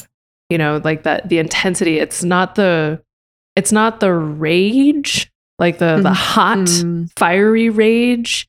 It's very much that bitter, like cold fire anger. Like, oh, I guess you guys are just waiting for the next generation to get to work. Like, you're going to continue to sit there and talk about it, and it is ultimately going to be up to us, and so many more decades will have passed by the time. You're wasting our time. Exactly. By doing that. Yeah. Yeah. Yeah. We see you, Greta. We see you. Yeah. Yeah. I was just looking at her. She was Mercury stationary retrograde at 28 Capricorn. Oh. And that's so funny. So this retrograde is echoing for her. Exactly. And she was just like in the news because Mercury just stationed. Like, this isn't going to be very timeless for this episode. But it was a sweet burn, though. It was a sweet burn. She made this, there was like this misogynist, Andrew Tate, who like tried to post a tweet, like saying something like to her that I own 33 cars. And he was like, bragging or something, or trying to take her on as a climate activist and just be a jerk. He's like, give me your email address so I can show you even more cars. Just like being skeezy and terrible. Yeah. And her response was like, yes, please enlighten me. You can email me at smalldickenergy@getalife.com. Right. And then him and his like childish response owned himself and ended up getting himself arrested. Which kind of speaks to the Saturn keyword of karma, or the logical ramifications of one's actions. Right. It's just like this isn't, it's not punishment. It's just the results of what you did. Exactly. Yeah. Like she didn't call the cops on you. Right. Yeah. You did it to yourself. Yeah. But that was pretty good. And it was pretty short burn, like using the least amount of words possible, just responding pretty brutally. Mm-hmm. So that's funny. Funny story. Shout out to our sponsor for this episode, which is the astrology software program that we use here on the podcast called Solar Fire. Solar Fire is one of the most popular programs that astrologers use to calculate charts. It has the ability to calculate hundreds of different techniques, and you can also use it to animate charts and move them forward and backward in time. You can get a 15% discount on Solar Fire by using the promo code AP15 when you purchase the program through the Astrolabe website at alabe.com. For Mac users, we recommend a program called AstroGold for Mac OS, which was made by the creators of Solar Fire and includes a number of modern and ancient techniques, as well as the ability to animate charts. Get a 15% discount on AstroGold by using the promo code AstroPodcast15 when you purchase the program through their website at astrogold.io. Finally, if you're looking to get an astrological consultation with a professional astrologer, check out our new recommended astrologers page on the podcast website at theastrologypodcast.com/consultations. You can get a 10% discount when you book a consultation with one of the astrologers listed on our page when you use the promo code AstrologyPodcast. All right, let's go ahead and resume from our break. Really quickly, I have to mention part of the anecdote, because everyone's going to forget about this probably in a month, but that we were talking about the Greta Thunberg thing, because then the guy she responded to ended up getting arrested like a day or two later, and like going, and he's like sitting in jail right now. So and there's been speculations about whether her response and then his really pathetic response back to her was part of the reason why the authorities knew where he was and then arrested him for some potentially terrible things that he seems to is accused of doing. So anyways, I just wanted to wrap that up in terms of that little thing. We were just talking about like the recurring joke on the podcast, #astrologergood, when like transits are like so bad, but you're just so impressed by the astrology that it's almost like the it's a little positive note on things. It would make things otherwise not completely good. And you were talking about how maybe that's part of what Capricorn loves about astrology or something like that. Mm-hmm. Yeah, I think Capricorn just loves that sense that time does have meaning, for one. And that, and again, like the time boxing of being able to just like divide and subdivide every moment of life into sections of compartmentalized time, like perceiving one's life as like a tiny subsection of a Pluto cycle versus a couple of Saturn cycles versus nearly infinity moon cycles. Mm-hmm. Yeah, or maybe being able to plan things out in the future with like electional or something like that. Mm-hmm. Absolutely, having that confidence that like now is the good time or now is not the good time. I think it's almost therapeutic for Capricorn to work with astrology. Yeah, especially I feel like the longer cycle is like the long view, and demarcations of limitations is also very helpful. You know, to be able to say this is a transit that I'm experiencing right now, and I can describe what it is describing in my own life, and I can clearly see where the end point is for this specific transit. Mm-hmm. And whether that's for good or for ill, of just like, I need to take advantage of this moment because like the grain is really ripe and juicy and there's plenty of it. So I need to harvest as much as I can. Or from the standpoint of, this is a necessary period of austerity, or this is a great time to not try hard in that particular area of life. Like, because it's not favorable, it's just like, okay, it'll stop being not favorable in 2 weeks or 6 months or whatever. Really facilitates the pursuit of pursuit of things, but like in tandem with a clear time structure. Yeah, mm-hmm. that you need to use time to plan things. That time is like an integral component to things, and knowing when to do things or when not to do things. To use time wisely, to not waste time, is facilitated by understanding the qualities of time as currently described by current astrological weather. Yeah, and the length of and the lengths of those periods, like knowing the end date and the start date. Yeah. And that even feels like it gets into, like, you know, Capricorn, Aquarius rising as being the people who are ruled by Saturn, or who's, you know, if your ruling planet is the slowest moving visible planet, what does that mean to the native in terms of how, like, it naturally would focus on the long term versus those natives who are ruled by faster moving planets? Like, you look at what is your ruling planet going to be doing, you know, for the coming year. You're like, oh, it's continuing to focus on the same thing it was doing last year. Yeah. You know? Yeah, there's an encouragement to do longer term planning, just because your ruling, like your ascendant ruler is always doing longer term work, you know? So to be able to structure every 30-year chunk of life by where Saturn currently is hanging out, like, wow, that's like so handy. Just like, okay, Saturn enters Leo, like, what are you focusing on for 3 years?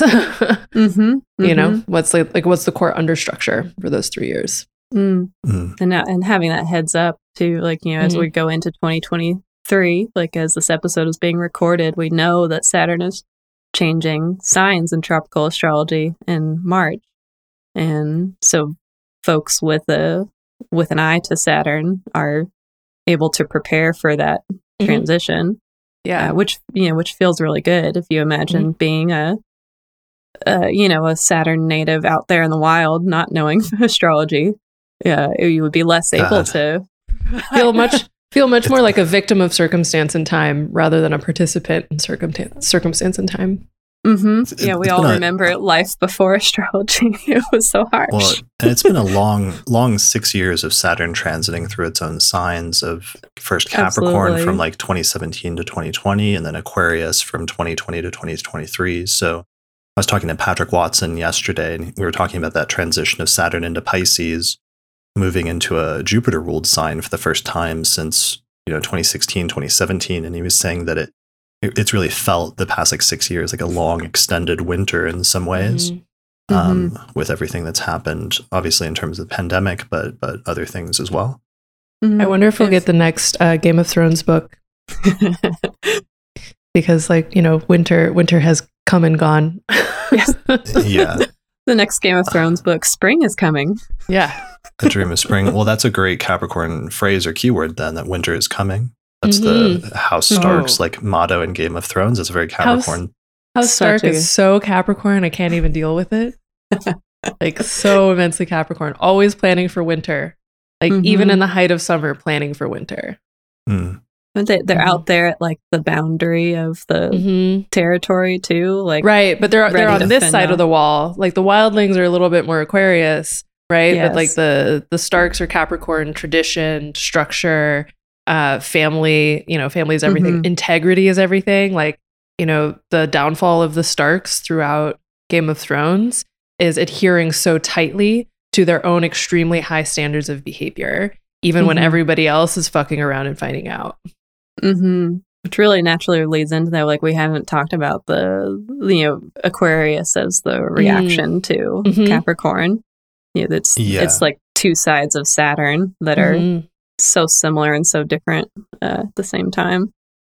Before we get there, one last keyword to wrap up this section that I just came up with based on our previous discussions, but I realized it was it's got to be one of the umbrella terms, is to conserve. And I think that really helps, because it can be like to conserve energy, to conserve resources in many different ways. And, you know, that works as a super high level archetype keyword, because there's many different ways then that can manifest in different constructive or negative or even neutral ways, but it seems like that's one of the overarching themes we keep coming back to, is the notion of like Capricorn and the idea of to conserve something. Mm-hmm. Yeah, mm-hmm. Absolutely. It's almost like during Sagittarius season, where there may be lots of holidays and feasts occurring, Capricorn is, sitting there like quietly stowing away some of the resources so that, once the party's over, we can actually last through the next 3 months or mm-hmm. however many months, according to that geography of lean times. Mm-hmm. Mm-hmm. Yeah. Yeah. And it's always been a little, I think sometimes people think about and wonder about this in terms of like, Christmas and whatever previous Roman holidays it's based on, what, Saturnalia being around the time of the winter solstice. But mm-hmm. I was thinking about that one point and thinking about how you can only have that sort of like winter feast in the middle of winter if you've done a good job of like building up storehouses of food mm-hmm. during the summer. And if you didn't, then you're not really having much of a feast. Yeah, you have mm-hmm. to know how much you can indulge. Mm-hmm. Right. You have to put in, celebrating the hard work, I suppose. Mm-hmm. Which is all, that's sort of a key phrase, I guess, with Capricorn, like delayed gratification. Mm-hmm. Absolutely. Like, mm-hmm. Just putting off, indulgence until you know for sure that it's safe to indulge. Mm-hmm. Yeah. Are there any chart examples that either of you would like to mention or that you like to use for Capricorn before we move into this section, just talking about the comparison with the different signs? I mean, I love Dolly Parton. Dolly Parton. Like, for somebody that doesn't know Dolly Parton, how do you relate that? Well, Cap, Sun, Venus, Mercury, all in the fifth. And her career is one of the most long-lasting careers of any musician kind of ever. And she has been very clearly herself the entire time, right? So it's like ascendant ruler in the fifth, with that Virgo rising. Okay. And then what's also interesting is that Saturn-Mars conjunction right across the street from her Mercury, Venus, Sun.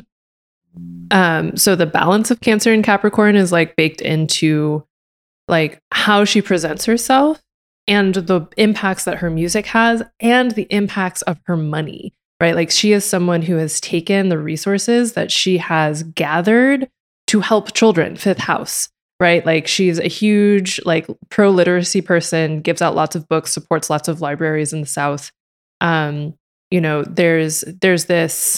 There's a generosity and a staying power simultaneously. She has also been really, really, really good at continuing to own her own shit, right? So like in time periods when there were a lot of musicians being deeply taken advantage of, she didn't experience as much of that, in part because she was so locked in on what she knew was hers. So that conservation component, like I'm conserving my own resources and I'm going to be very generative with those resources, establishing very substantial legacies while doing so. Mm. That's good. I like that. Yeah. Madeline, do you have any good chart examples you wanted to do?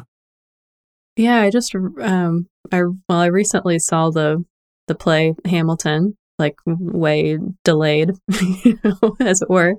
I was trying to decide if it was worth the money.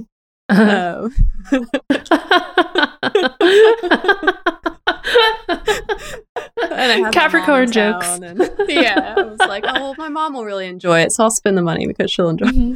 Yeah. Anyway, it's quality entertainment. I think it's worth seeing. But I was very curious, of course, as an astrologer watching this play about just like, oh, what kind of natal placements did Alexander Hamilton have? Mm. So there's not a timed birth, obviously, but there's a date of birth. And so he has a Capricorn stellium with like a Sun-Saturn conjunction, I think Mercury as well. And I think the moon is solidly in there, like within that 24-hour span, rather. Mm-hmm. So in that play, they're just going on and on about his archetype as being someone who's like instrumental in the foundation of, you know, building the nation that will be the United States, and how he has sort of like a rags to riches story. Like he starts off very poor, and then, you know, finds his goal, finds his focus. And they even talk about like he's this mastermind of the financial system that goes into the founding of the United States. Of course, this is speculative, but you get the impression from the story that he has he's a very mercurial person. He does so much writing and communications.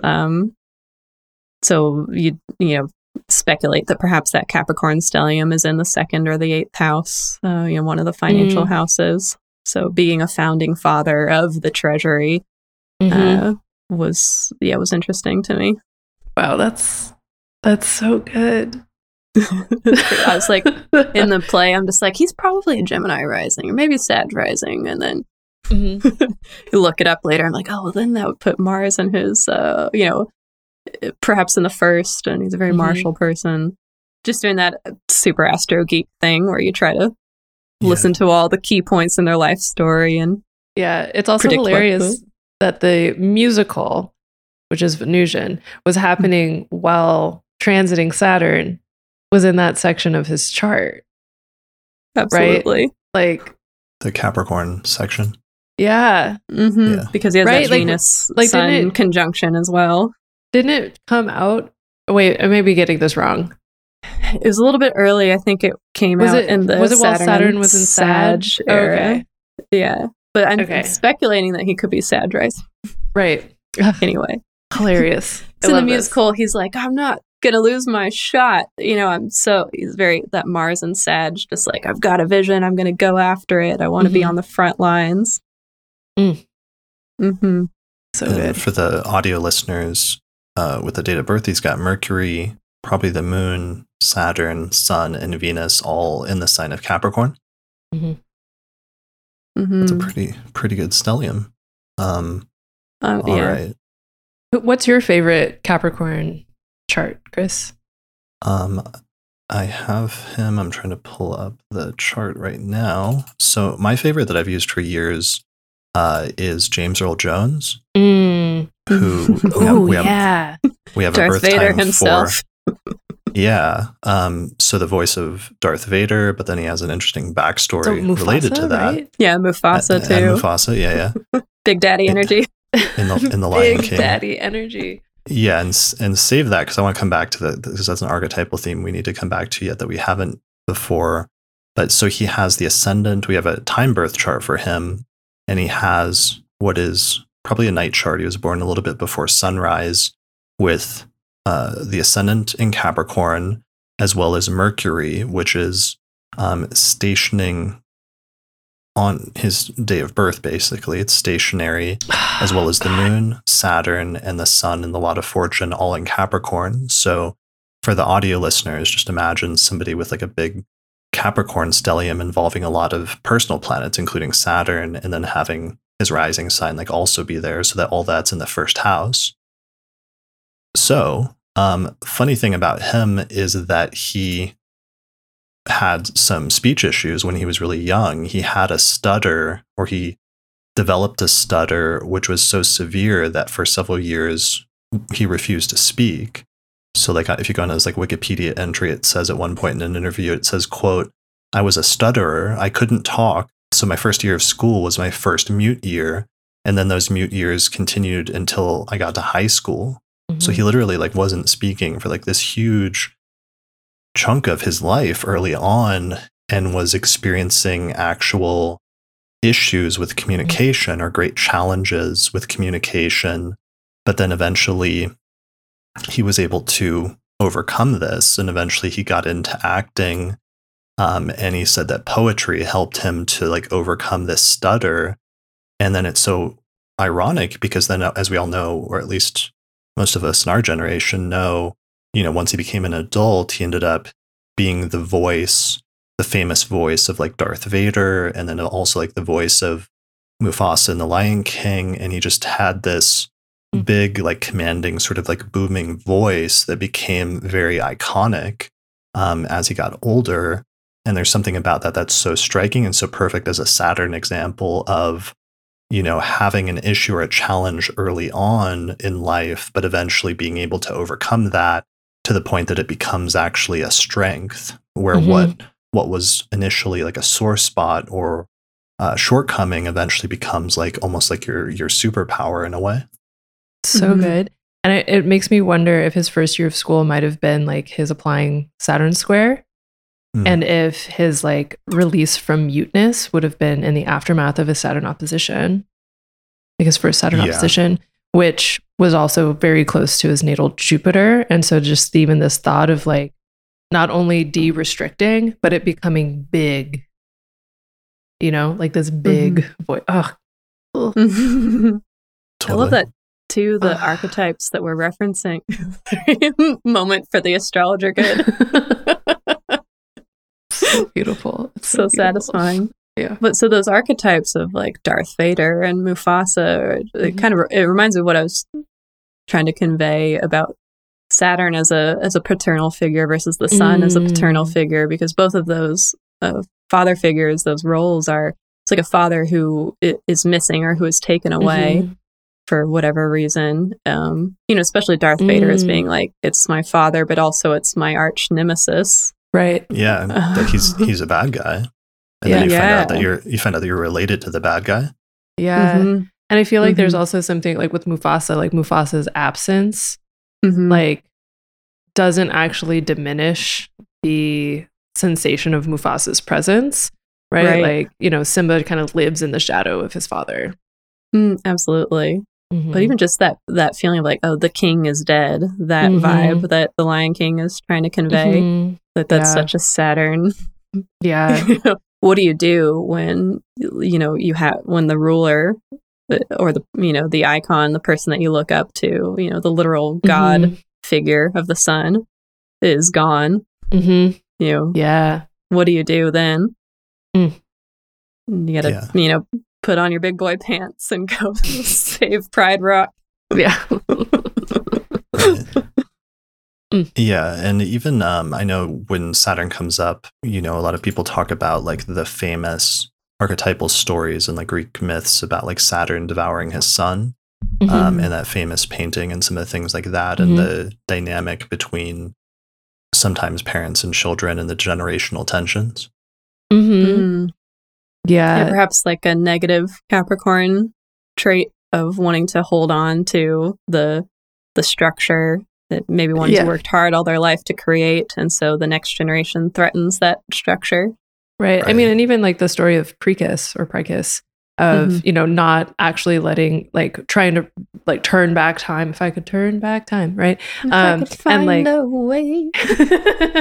You know, just like stealing his children back to the sea, just being like, no, you don't get to be born. You have to come back here with me. Yeah. And then even like turning that into something more of a metaphor is just like the way that Capricornian folks can do such a good job at not sharing their creations, right? At not completing and then birthing their creations and allowing their creations to actually exist in the world as their own things, right? It's just like, oh no, it's not good enough. I'm just going to eat it. I'm just going to eat it and pretend it never happened. Yeah. And generationally attempting to maintain the status quo, or, you know, that actually brings up, you know, one of the things that always happens with, society is that we often, you know, people are often always either idealizing like the past or idealizing the future. We're either looking back to the good old days when everything was perfect and when blah, blah, blah, XYZ was happening, and how that's over idealized, or always looking at the future where that the future is going to be great and all the problems are going to be solved and everything's going to be different, as well as the classic, you know, the youth is ruining society trope that's been going on, you know, that we have records going back like thousands of years about, you know, people in like Athens in like the 5th century BCE, like complaining about how the youth is like ruining everything and they don't respect their parents anymore, and all of the traditions are being forgotten about and neglected, and society obviously is just going to end any time now because of how the youth is doing. Yeah. Totally. And like, as you're saying that, I'm also being reminded of the concept of the golden age of Kronos, right? Like the golden era prior to the rise of the Olympians. And it's just like, yeah, there's like endless time because we don't have Olympians trying to use the time. You know, time is not constrained by the aims of whatever you can understand the Olympians to symbolize. It's just endless time, man. Uncaged time. All time is free time because time is free. That sort of utopian golden age, rose-colored glasses look on the past. And I would say, you know, if we're going to like contrast signs at all, it's like Aquarius is maybe a little bit more of that future-oriented, like the eye, like the eyes are on the traditions of the future rather than the nostalgias of a fantasized past. I think that's totally correct. That's totally right. And that maybe that's the contrast, is the Saturn tends to be, or Capricorn as more perhaps backwards looking to some extent. I mean, obviously there's long-term planning impulses and other things like that, but Aquarius being a bit more future oriented and future looking. I feel like the Capricorn long-term planning is I want to be able to look back and say that I did it. Yeah. Whereas totally. Like the Aquarius long-term planning is like, I want to see what's happening then, and I want to build what I want to be happening then, rather than the sensation of I want to look back and be able to be proud of how I used my time. Totally. That's perfect. So eyes on the future versus eyes on the past. I think Aquarius as an air sign too is just like very happy to be in the theoretical, to, you know, just to envision the future and, you know, work on something that can create this theoretical, you know, better structure. Whereas because Capricorn is the Earth, Saturn is so hyper aware of what currently exists or working with what's right in front of you, that creates that strong contrast in the archetypes as well. Yeah, absolutely. Yeah. Well, there's so much more of a social component because Aquarius is an Earth sign. Just looking back at our diagram here, and the other Earth signs are like, you know, Gemini. Oh, air signs? Or sorry, yeah, thank you. Air signs are Gemini, and it's like communicativeness, or Libra with Venus and the socialness of that. And then you get to the third air sign, which is Saturn, which, you know, being traditionally ruled by Saturn and being a cold sign, we would think that it's, you know, just a continuation of Capricorn in a sense, but being an air sign, it brings in this informational or communicative or to some extent like a social component.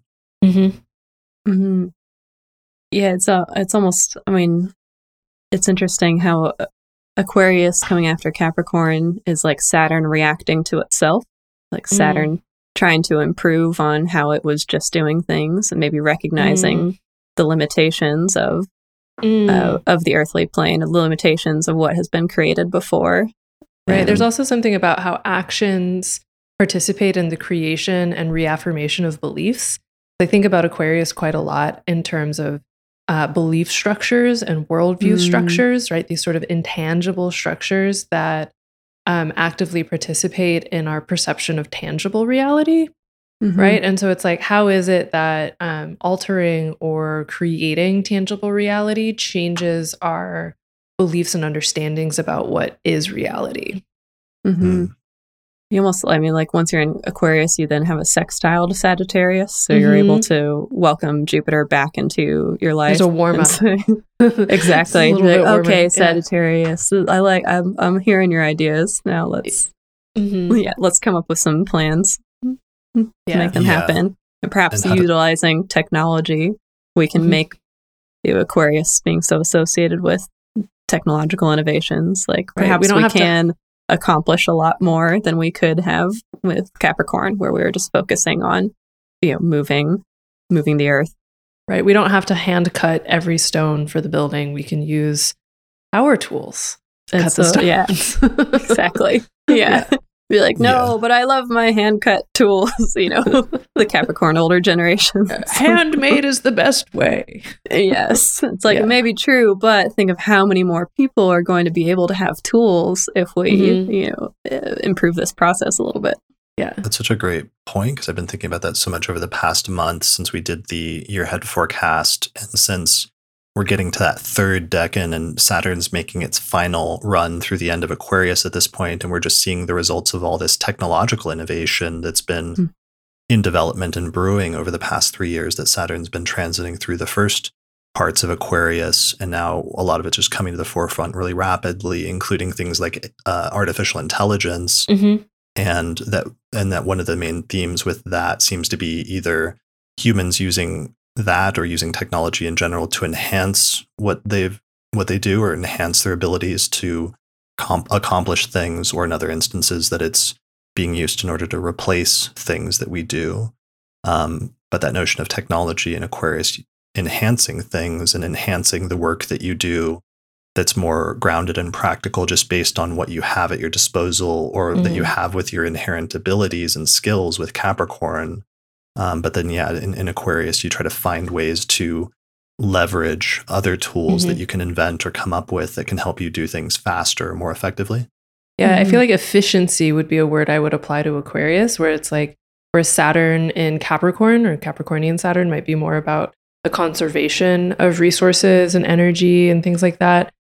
Aquarian Saturn is more like, it's not about conserving, but using what we have efficiently. And being able to distribute it, that air sign, being able to distribute the tools and resources so that more people can contribute, so that it becomes even more efficient. Yeah. Is it networked or is it solitary? Yes. There's that aspect to Aquarius that is also solitary, or that is like hermit-like, where perhaps similarly, like in their youth, they might be isolated in terms of having that vision of what needs to change about society, or what, you know, being so, you know, enamored with maybe tools or technology that they don't socialize as much, or socialize from a distance, like from the safety of, you know, behind their computer screen or whatnot. So sharing that kind of like that isolation quality with Capricorn, but then using it towards reaching out into society with their impact. Yeah. It's also interesting to think about how both Capricorn and Aquarius they're like dry in different ways, right? But there's like rigidity in both of them. And it's like material rigidity versus conceptual rigidity, right? And it's like, even, you know, where they're like the high standards of Capricorn are maybe like the high standards of achievement, whereas the high standards of Aquarius are more about high standards, you know, philosophically or definitionally, right? Or even like a moral or ethical high standard. It's like material rigidity versus intellectual rigidity. Yeah, totally. And that even the like the burden of responsibility that Capricorn feels, I think Aquarius also feels, but towards the means of like I've got to enact my ideas, like how I see the world or my ideas about society are so important and useful that almost becomes the burden that they carry. It's the responsibility of ideals versus the responsibility of legacy. There's also a continuation to some extent of Capricorn's ability to say no or to criticize things, and in that way to kind of critique or reject things. We see that in Aquarius, but more in terms of social conventions, where Aquarius doesn't mind, or sometimes just naturally like stands out and is unique or weird compared to whatever the norm is or whatever the standard is, that it can sometimes like fully, you know, that in and of itself, that being unique is partially sometimes through a rejection of social convention or saying no to something. Yeah, absolutely. I almost think about how the nocturnal signs ruled by malefics, like Scorpio and Capricorn, might be reacting to having been rejected or having been forced to be apart from society at some point in their lives, whereas the diurnal domiciles of the malefics, like Aries and Aquarius, it's more like a choice. They're a bit happier to go their own way. They're enacting rejection versus receiving rejection. Yeah. Aries is like, I'm not going to just sit around here and do nothing. Like, there's so much I want to do. And Aquarius is like, I'm not going to sit around here and just do what everybody else is doing because they're all idiots. Mm-hmm. Yeah. Yeah, for sure. That makes sense. Yeah. And then we connect it with the, you know, diurnal versus nocturnal thing, and the idea of the sun emitting things versus emitting light versus the moon receiving light in terms of that alternation of the signs. Mm-hmm. Yeah, the expressive fire and air signs versus the receptive or responsive earth and water signs.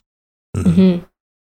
Yeah, and I think it really helps understand like the differing motivations perhaps of Saturn as Capricorn versus Saturn as Aquarius, and why perhaps Saturn has more dignity by triplicity in air signs, as being able to be proactive with its ideas. Yeah. You know, rather than having to defend them, I guess, so much. Mm-hmm. Yeah. It is interesting, though, as a contrast that Capricorn, although ruled by Saturn and a nocturnal sign, has that earthy component that is a little bit more organic in some ways. And when you get to Aquarius, that's one of the ways that I think, with it being a Saturn-ruled air sign and a fixed sign, that we get the associations with technology. But then sometimes you get this feeling like sometimes it's that technology can be cold and like not organic in some ways. And I think that becomes a contrast between Capricorn and Aquarius as well, is there's a little bit more coldness to Aquarius than there is in Capricorn, even though Capricorn can have that reputation for being cold or pessimistic or distant. There's still a little bit more of a warmth there than you might expect. I was going to say Aquarius might be like totally content with the idea of like living in virtual reality for the rest of its life, you know, or becoming a part human cyborg, like distancing from the body because it's all up in the head, the air sign.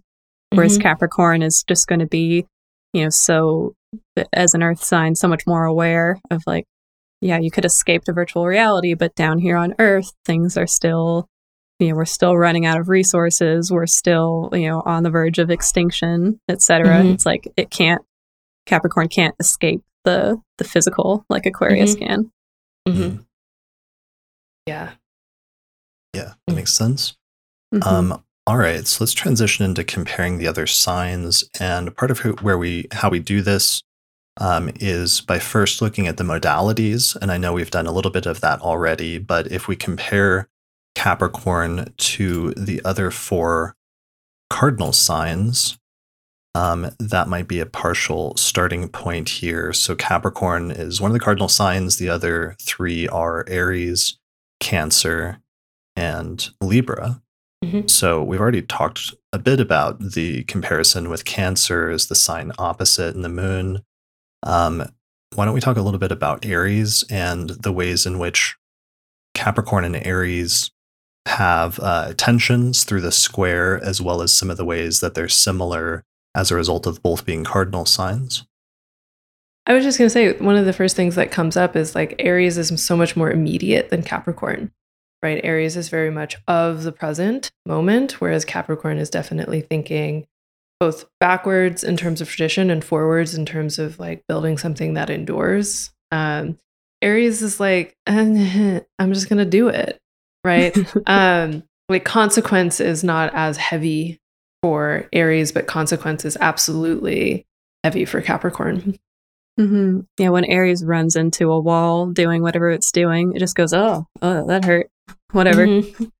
Whereas Capricorn goes, oh, I ran into a wall. I really should have prepared better so that I like, would have been able to. Why didn't I bring my climbing gear to ascend this wall? Like, and you might just sit there and be like, all right, next time I'm going to be able to get over that wall. Meanwhile, Aries has already run its head into 17 other walls and also not cared.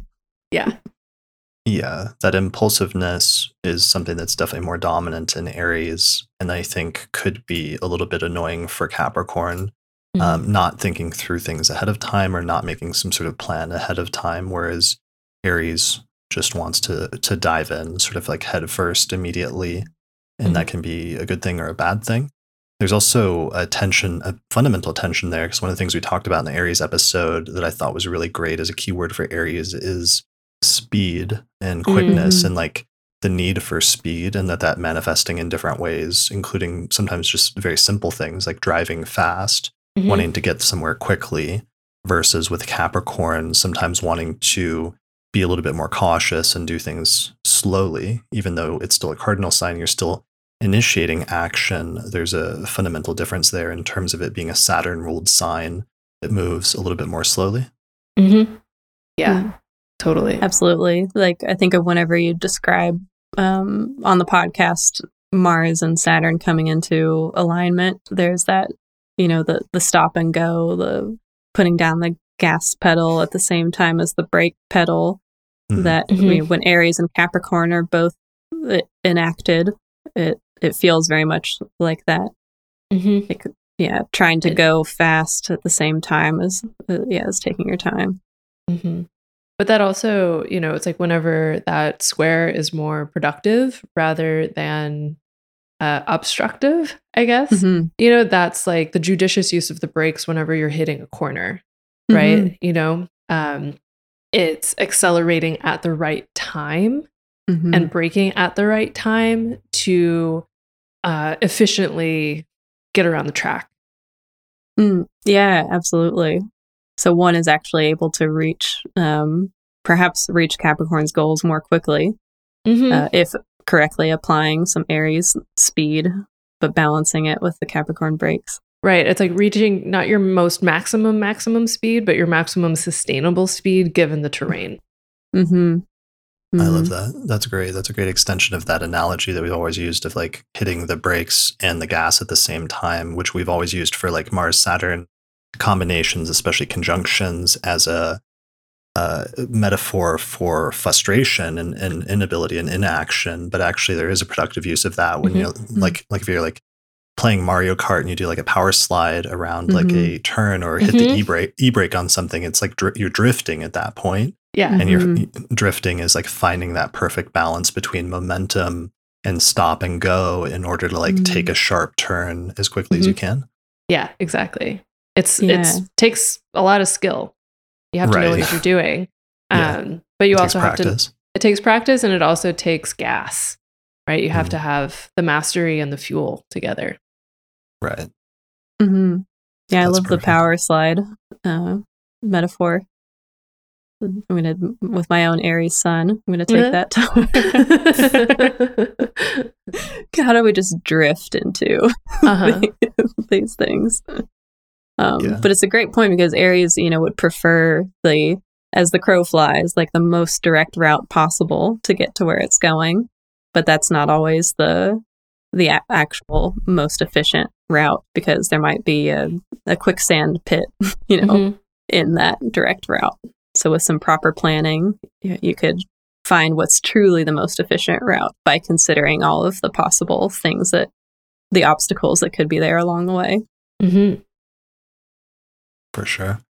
All right. I think that's pretty good for those two. Why don't we transition into talking about the other cardinal sign that we've only touched on briefly at this point, which is Libra, which is ruled by Venus, cardinal, air, diurnal, or a masculine sign, compared to Capricorn.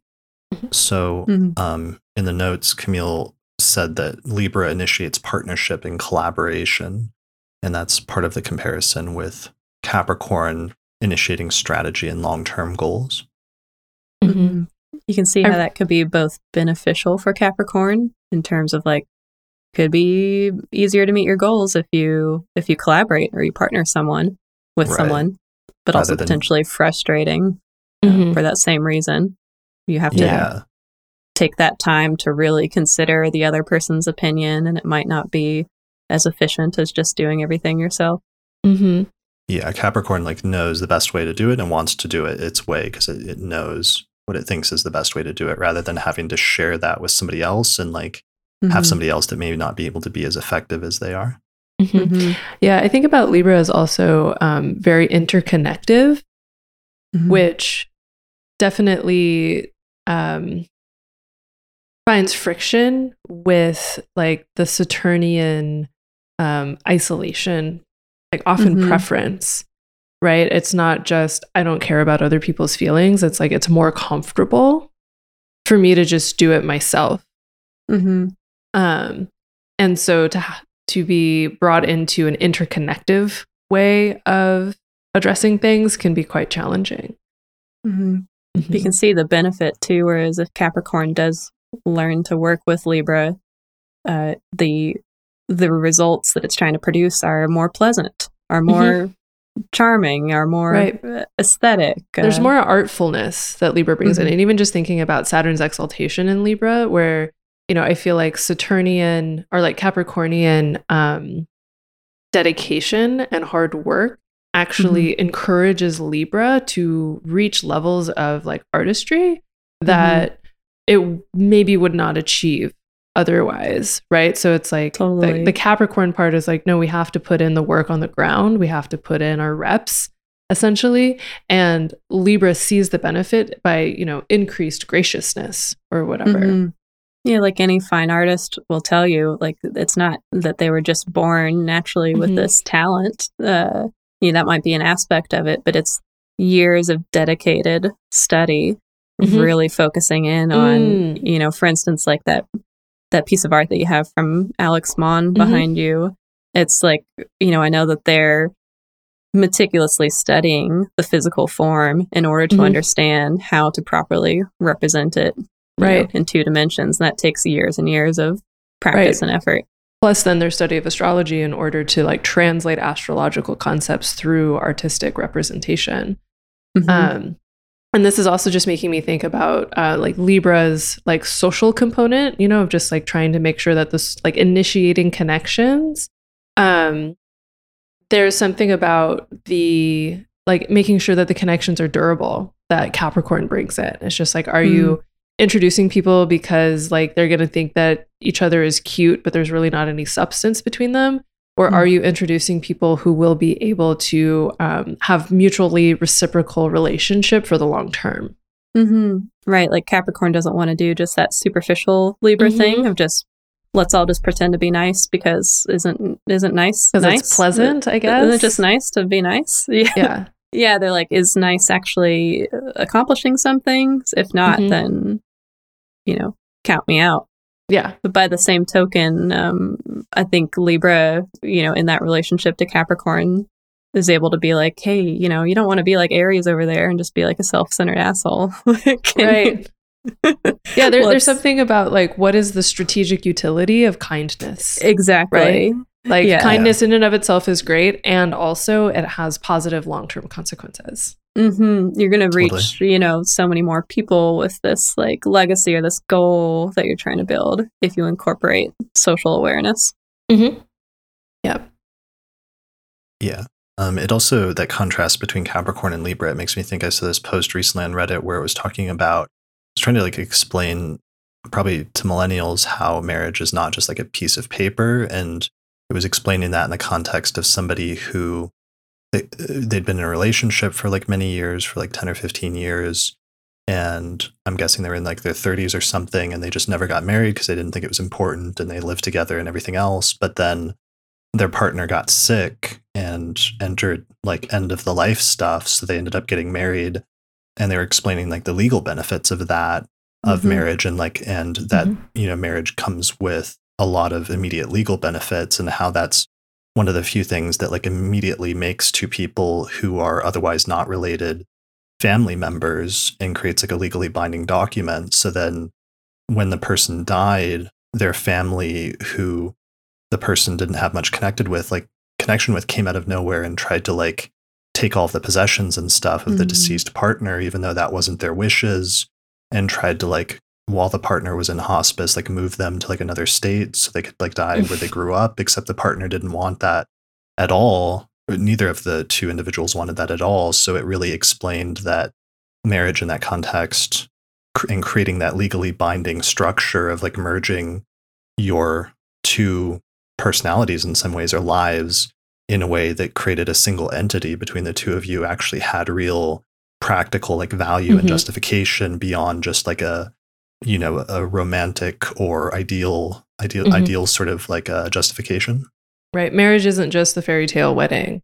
Like marriage has very concrete and tangible consequences, some of which are very desirable, some of which, you know, may or may not be desirable depending on your situation.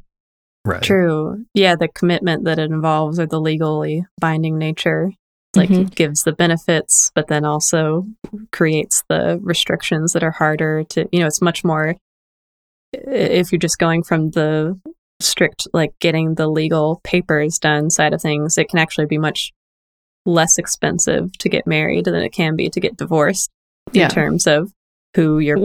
Way less expensive, actually. Like, yeah. Even just like with the court fees and things like that. Just like the court fees. Like less than $50 to get married and probably 500 plus to get divorced. And that's not if you're hiring a lawyer or anything.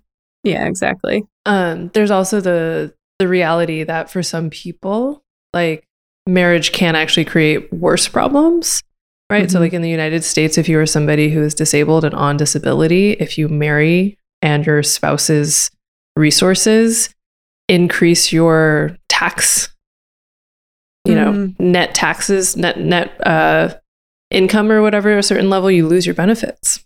Yeah, that it's really interesting. Capricorn's fear of perhaps partnership in that way, just like being aware that there are consequences to choosing to go to in it with really someone else. And don't you take on also like the debt? You can take on like the debt of your partner as well. If there isn't a sufficient prenuptial agreement, you can end up being responsible for hundreds, if not more, like thousands and thousands of dollars of another person's debt. That's a great keyword for like Saturn Libra combinations, or for Capricorn Libra combinations, is prenuptial agreement. Yes, absolutely. Actually, yes. Let's plan for the worst in case this doesn't work out. Yeah. I love you. And also, I don't know who I'm going to be in 10 years. Yeah. Let's just thinking realistically, things might not work out. Yeah. What's the disaster plan? Just disaster plan in general. Capricorn. Capricorn keywords. That reminds me of like Steven Spielberg's chart where he has Cancer rising and he has Mars and Capricorn in the 7th house, and Saturn is ruling the 7th house and it's in the 2nd house of personal finances. And he got married in like the 1980s and they had a like prenuptial agreement, but they wrote it on like a napkin for some reason. And when they got divorced, he took the napkin to the judge, and the judge was like, what the hell is this? And doesn't count. Yeah, predictably voided the napkin prenup, and then they were married in California, so then his spouse got half of what he was worth. And at the time, in the late 80s and early 90s, it was the most costly celebrity divorce in history. Wow. That sounds very Aries. Be like, oh, it's just right here on a napkin. That'll do, right? Let's go. Yeah, well, here's a chart. So maybe I never brought this component into play. I always looked at this as a ruler of the 7th in the 2nd house night chart Saturn example. Because the reason I even found this example is like somebody challenged me on this once with his chart with the doctrine of sect, where they said, you know, this is this famous director. He's one of the most famous movie directors of all time. He's very wealthy. But he has Saturn in the 2nd house in a night chart. So how could that possibly make sense? Because we would think that that the doctrine of sect then should say that he shouldn't have money or something like that. And I was like, well, no, that's not necessarily what it means. Let's look at what happened when that Saturn placement was active. And did he ever suffer any, what he perceived as experiences of like financial loss? And sure enough, like in I believe it was like a 7th house Capricorn perfection year, that was when that divorce took place. But it's also interesting. I just noticed that the square with Neptune. Exactly. Like Neptune at 10 degrees of Libra, squaring the ascendant, but also the descendant at 10 degrees of Capricorn. And that sort of ambiguity there, therefore, in tension between those signs. Wow. Yeah. So there's something there, too, that's, I think, helpful for beginning astrologers to learn or to remember that like a placement of a malefic in a house or in a sign doesn't necessarily mean that your entire life is a struggle or there's no room for accomplishment or achievement in that area of life. Like sometimes it is just a singular, very momentous or notable instance of struggle or challenge that ends up telling that story or fulfilling that promise. Yeah. exactly. It can be like a one-time thing, or it can be a thing that happens, for example, with James Earl Jones, where he had, you know, those problems speaking early on, but then eventually was able to overcome that and, mm-hmm. and things largely become better and everything else. Yeah. Mm-hmm. It's almost like, again, with the larger term perspective of time, mm-hmm. You know, if you were able to look at your life as a whole, you know, once your life has closed its book, then you will see how perhaps all of the natal placements at a certain point told their story. Mm-hmm. Yeah, I was trying to explain that to somebody the other day of why it's hard to do consultations for younger people, because sometimes you'll say something, but it may not be something they've experienced yet. So it may not land or may not hit, because it's describing a sometimes singular or maybe even an event that happens a couple of times that still lies in the future. Mm-hmm. Mm-hmm.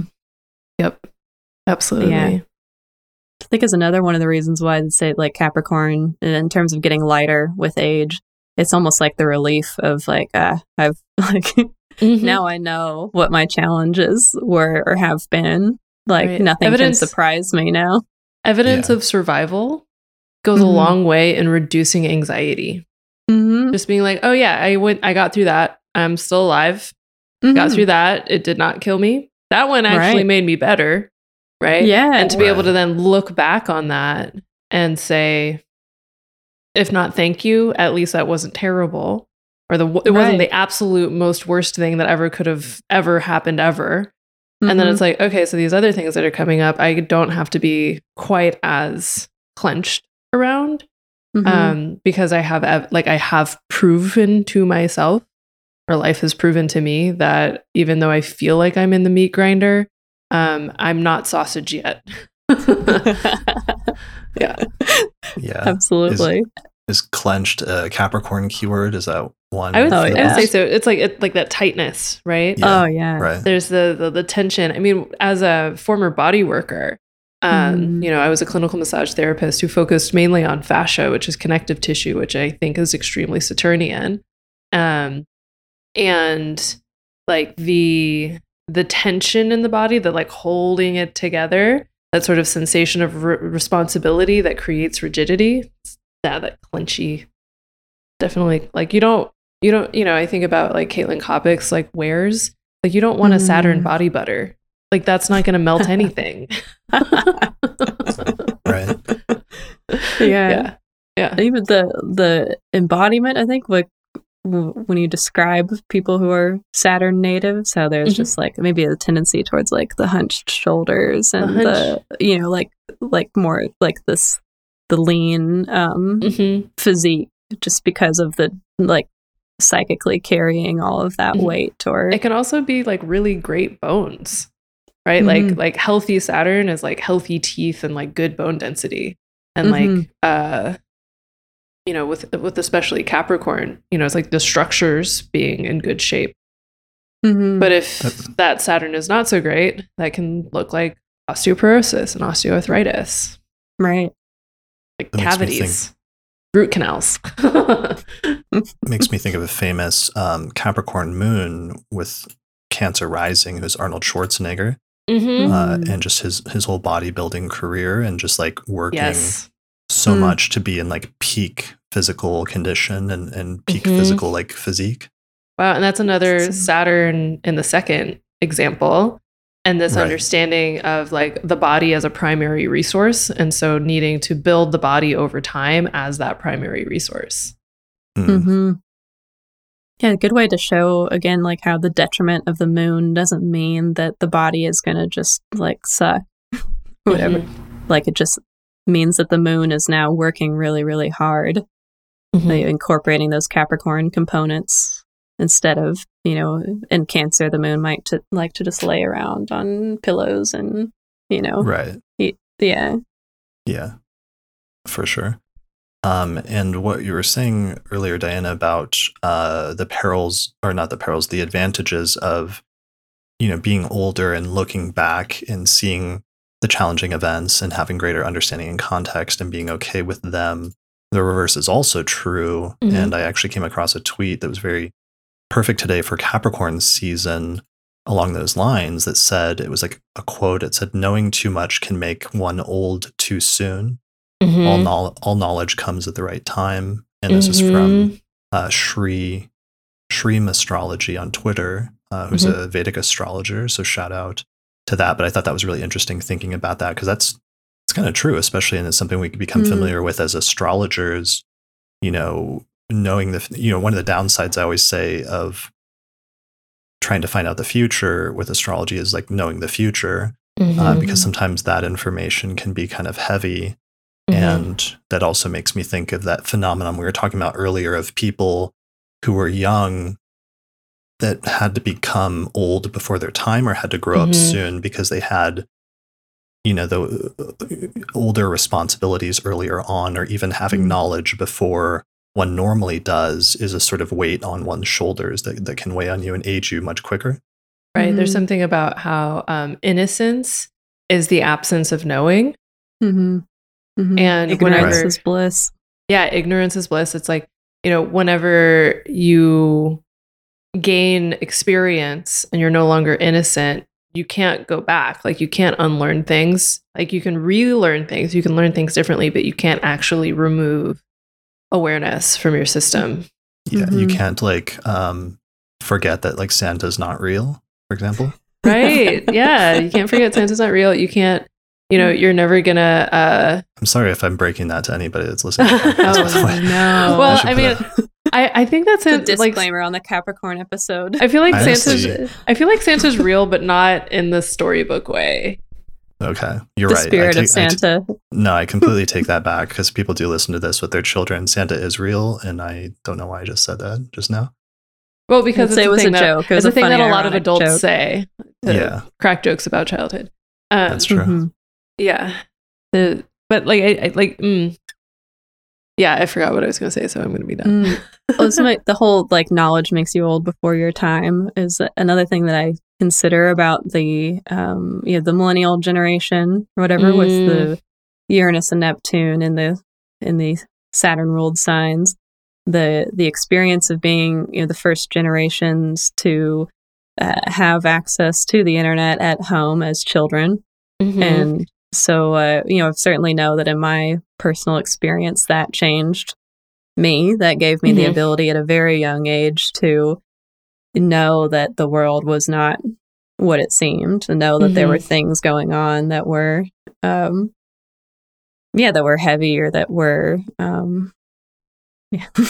just the ability to expose oneself to all of the information on the planet from a young age is... It will change, it's a change on childhood. Yeah. Especially to be like youthful and like learning very, very quickly, and basically to surpass your parents and navigating the internet prior to being a fully cooked adult. Absolutely. And I feel like that enables us to, to do more, or to almost like, I don't want to say evolve, because I hate when people use that term without enough time span that would actually justify evolution. But you think of just how the youth might critique or want to be different than their parents. So people who have access to the internet from a young age just have the ability to hone in on like, what do I care about? What do I want to do? Who are the people who are also doing that? Just like find the paths to their personal goals like much more quickly or much more efficiently. Yeah, I feel like there's something here about the cardinal tension with that that can be articulated, where it's just like, here's this tangible thing that allows me to, tangible thing that I can do stuff with, Capricorn, that allows me to interconnect, Libra, with people who I might not otherwise interconnect with, and like, pursue ideas and things like that I might not get otherwise, which allows me to cultivate giving a shit in particular ways, Cancer, that might not be otherwise available, in a way that's all about my own personal pursuits, Aries. And then one of the things that happens there is like, where are the elders, right? Like the Capricorn component is like, hey, slow down, kid. Like, you got to actually be in tune with reality. Like, how many people have been radicalized, like young people, especially like young men, especially, have been radicalized down truly terrible pathways because of unsupervised access to the internet that isn't grounded with actual tangible relationships in the real world. Right, like incels and stuff like that. Mm-hmm. Mm-hmm. Yeah. Mm-hmm. Yeah, that's true. Even just go ahead. Oh, I was going to think of like people find like, you know, authority mm-hmm. figures, role models, or mm-hmm. you know, a Capricorn archetype, and so you know kids find their role models or their authority figures on the internet who are just, you know, social media influencers mm-hmm. or famous podcast hosts. Yeah. And their life may or may not be what their life is presented as as well. Like, you don't have that tangibility to confirm or deny veracity of presentation. Mm-hmm. But they're more engaging than perhaps the authority figures or the role models mm-hmm. that would otherwise be present in that person's community. Mm-hmm. Mm-hmm. I mean, I think podcast hosts are a fine thing to pattern your life around and take parental advice from. Sure. But even just internet aside, you know, there's lots of times when I think younger people sometimes find themselves in a situation if they grow up with difficulties in their household where they have to take on extra responsibilities before they're young, or like people that have to play the role of parent if, mm-hmm. for example, there's a missing parent, or if there's a parent that has, drug or alcohol abuse issues and they have to like raise their siblings on their own or something like that. There's lots of like versions of that archetype of the person mm-hmm. that has to become the authority figure or the parent before they otherwise normally would. And therefore that kind of like ages them up pretty quickly. Yeah, totally. Mm-hmm. It's like most kids who are precocious didn't choose to be precocious.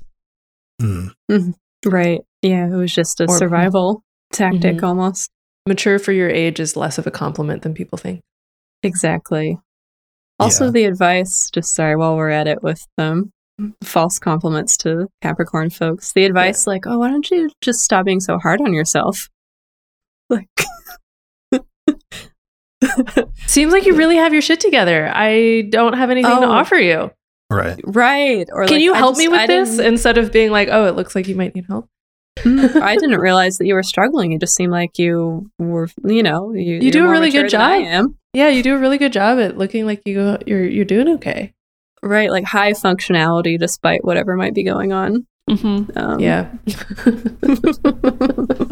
Just because I'm highly functional doesn't mean I like it. Doesn't mean it's actually sustainable or good.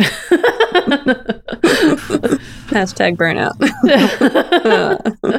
Yeah, like honestly, burnout I would say is like the most Capricornian. Like if I think about all of the signs mm-hmm. and I think about all of the signs through the lens of burnout, I'm just like, there's nothing like Capricorn burnout. Yeah. But it feels almost like that, again, the Benjamin Button thing, like after mm-hmm. Capricorn's like great burnout, like hitting mm-hmm. maybe their personal rock bottom, that might be when they're able to take themselves or take life a little bit less seriously. Mm-hmm. Yeah, the shell is cracked and now it's just a mess. All right, we're back from break. We have a perfect Capricornian issue, which is Diana's computer is down to 20%, so we now have a race against time, and we have a deadline to finish this episode, which means we have to do things as efficiently as possible, so we're going to grind through the other sign comparisons that we haven't done yet. First one, let's switch to the triplicities. Taurus, first Earth sign compared to Capricorn. Trines, so they get along. What do they share in common, or what are their affinities?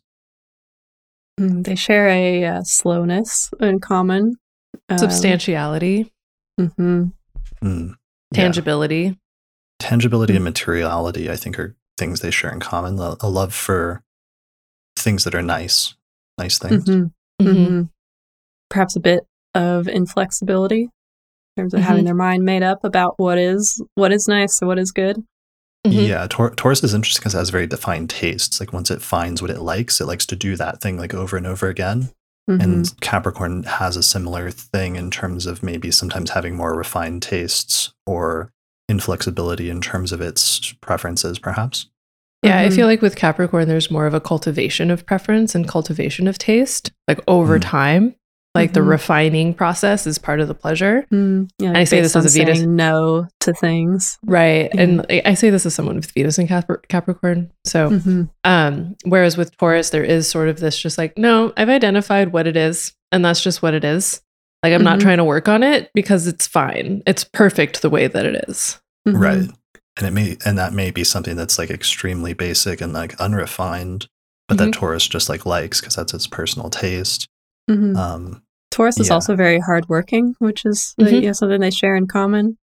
Is Taurus like understands that in order to have the nice thing that it wants, it's like that takes time. But it's like the motivation towards pleasure and security, perhaps more so than the motivation of Capricorn, which is towards that legacy or that impact on the world. There's something about once you get Taurus going, you're not going to make it stop.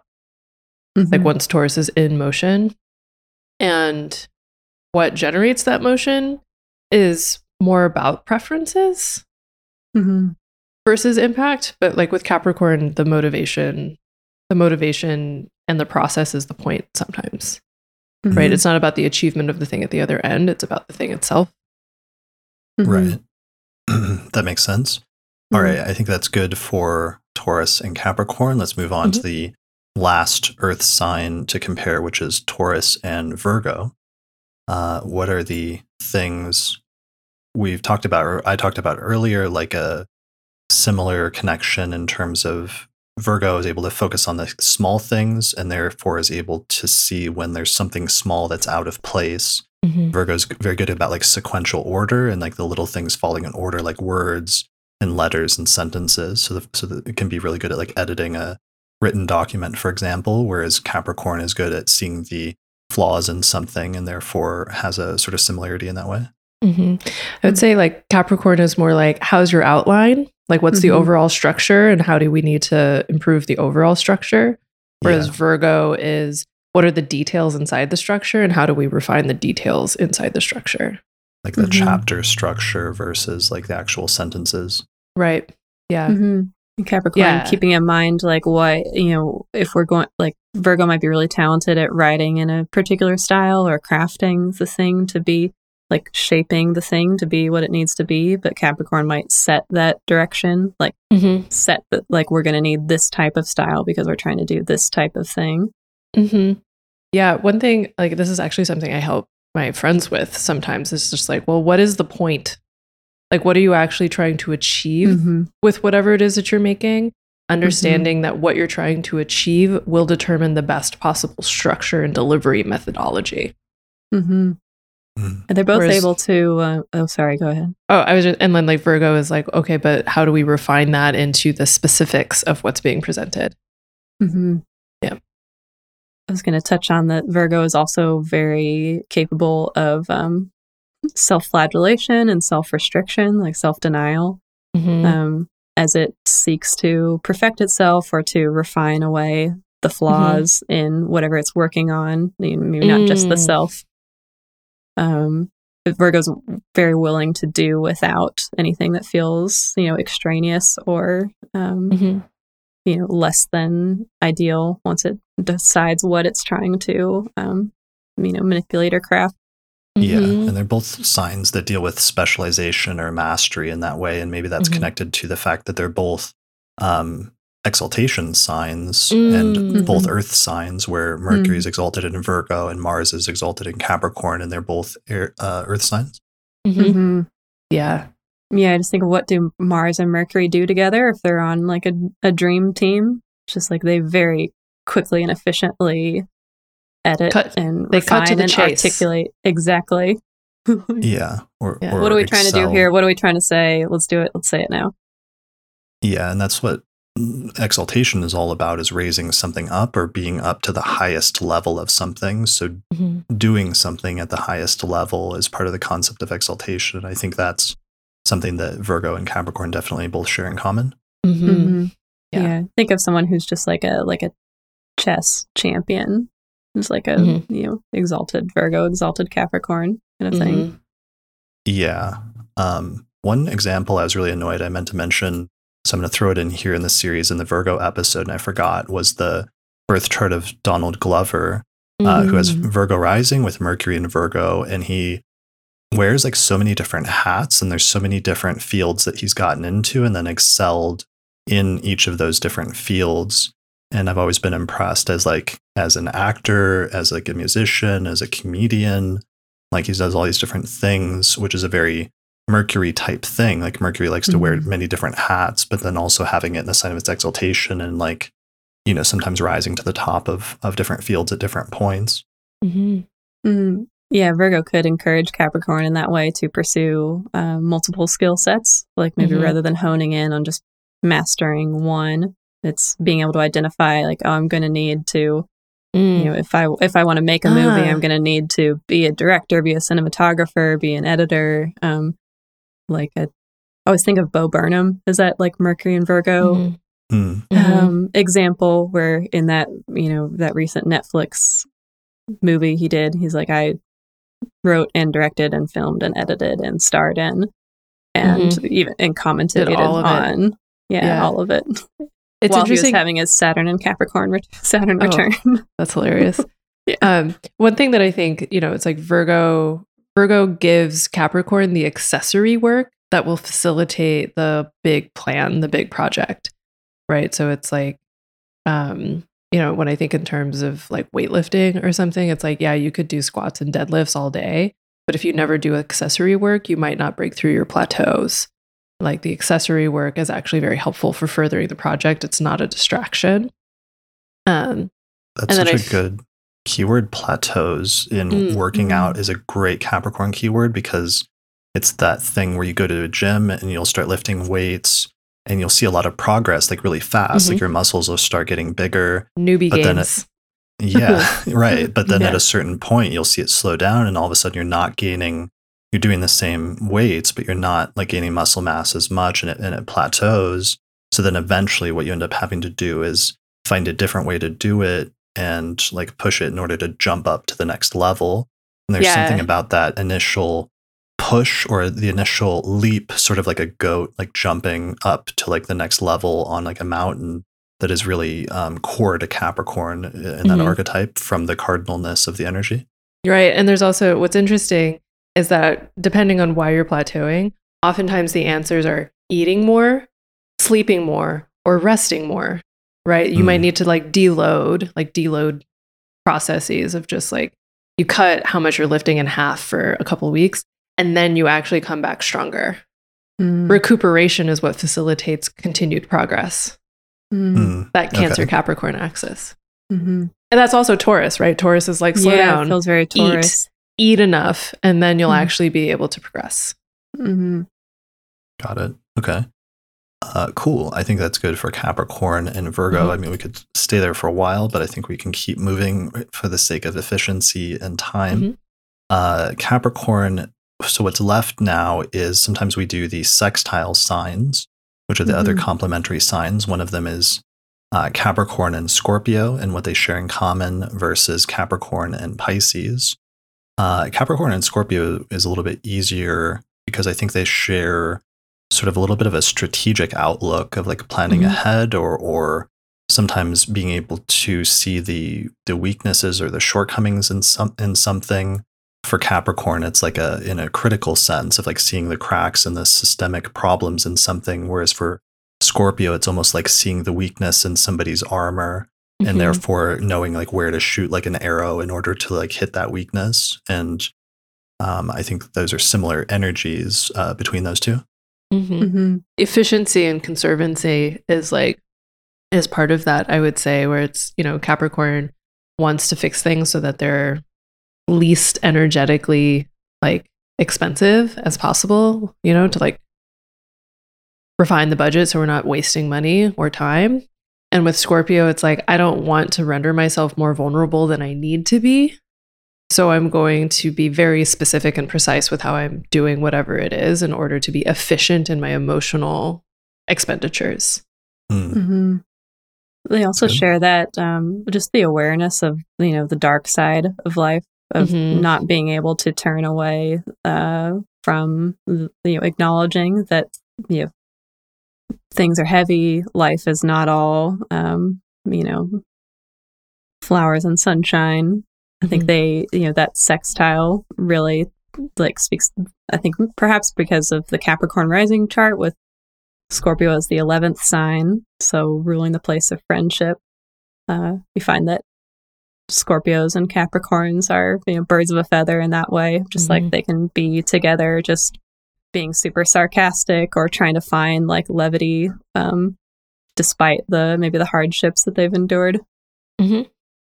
Yeah, that's a really good point. That those are the two nocturnal malefic ruled signs, basically, because the other two malefic ruled signs are both diurnal signs, are Aries and Aquarius. Mm-hmm. Yeah, I think Capricorn and Scorpio appreciate that about one another. That they're, you know, they're like, there's no bullshit between them. Like, you know, just tell it like it is. Tell me how you really feel about me. Tell me, you know, what's really going on for you. That kind of thing. Sometimes there's a bluntness to that and a willingness to just like look at the negative side of things or the stark side, or sometimes even the gloomy or what some people might consider like the morbid side of things. Mm-hmm. Yeah.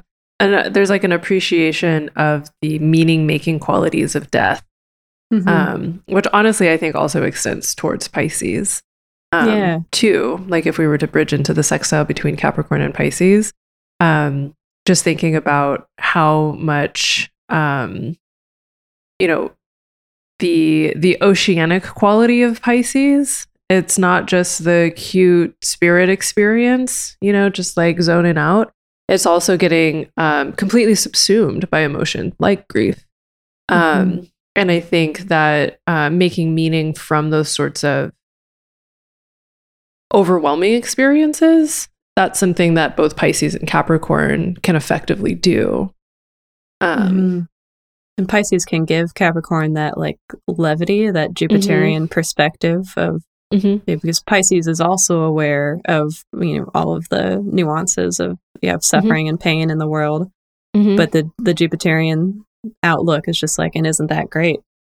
Right. You know, everything exists in the universe and it's amazing. Right. And Capricorn can ground whenever Pisces does feel very like completely drowned by experience, like can't find the Jupiterian levity, but just is in the oceanic experience. Yeah. Capricorn's like, even the ocean has a floor.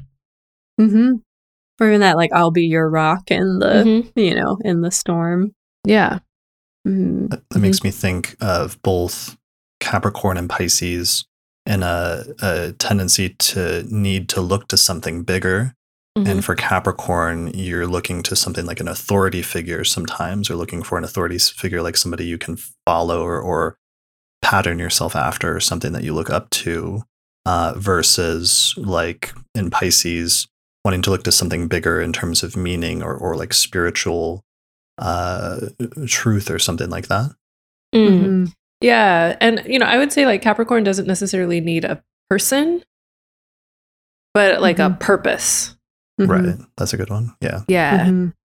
Yeah. Whereas like Pisces doesn't necessarily need a purpose, but meaning, you know, like, and like fine tooth combing those differences is kind of hard, but you know, meaning isn't so directed. That one's tricky because I think Pisces, even though it's a sextile, would be have some tendency to be a little annoying to Capricorn because of the lack of direction. Unseriousness. Right. And Scorpio would be annoying to Capricorn from the perspective of like, why aren't you doing anything? Like you're just sitting, wallowing in it. You're literally just rolling around in the swamp. Come on, let's go. Yeah. Right. To both Pisces and Scorpio, Capricorn is just like, all right, like, are we done crying now? Like you take all the time you need, but eventually like, especially to Pisces, Capricorn is like, we do have physical bodies. I'm sorry, I have to remind you, but you're in a life, like you're in a physical form. We're gonna have to take care of some necessities. You can't transcend just because you're heartbroken. I'm sorry. Not yet. Like we will die. Yeah. It's fine. We will die one day, but for now, let's keep living. Let's keep doing the thing. Yeah. And there's definitely some escapist tendencies with Pisces, which I think Capricorn, being more grounded, would have more problems with. Yeah. Yeah. Capricorn can never fully let go of reality in that way that Pisces can, like, cannot permit itself to be totally, escaped.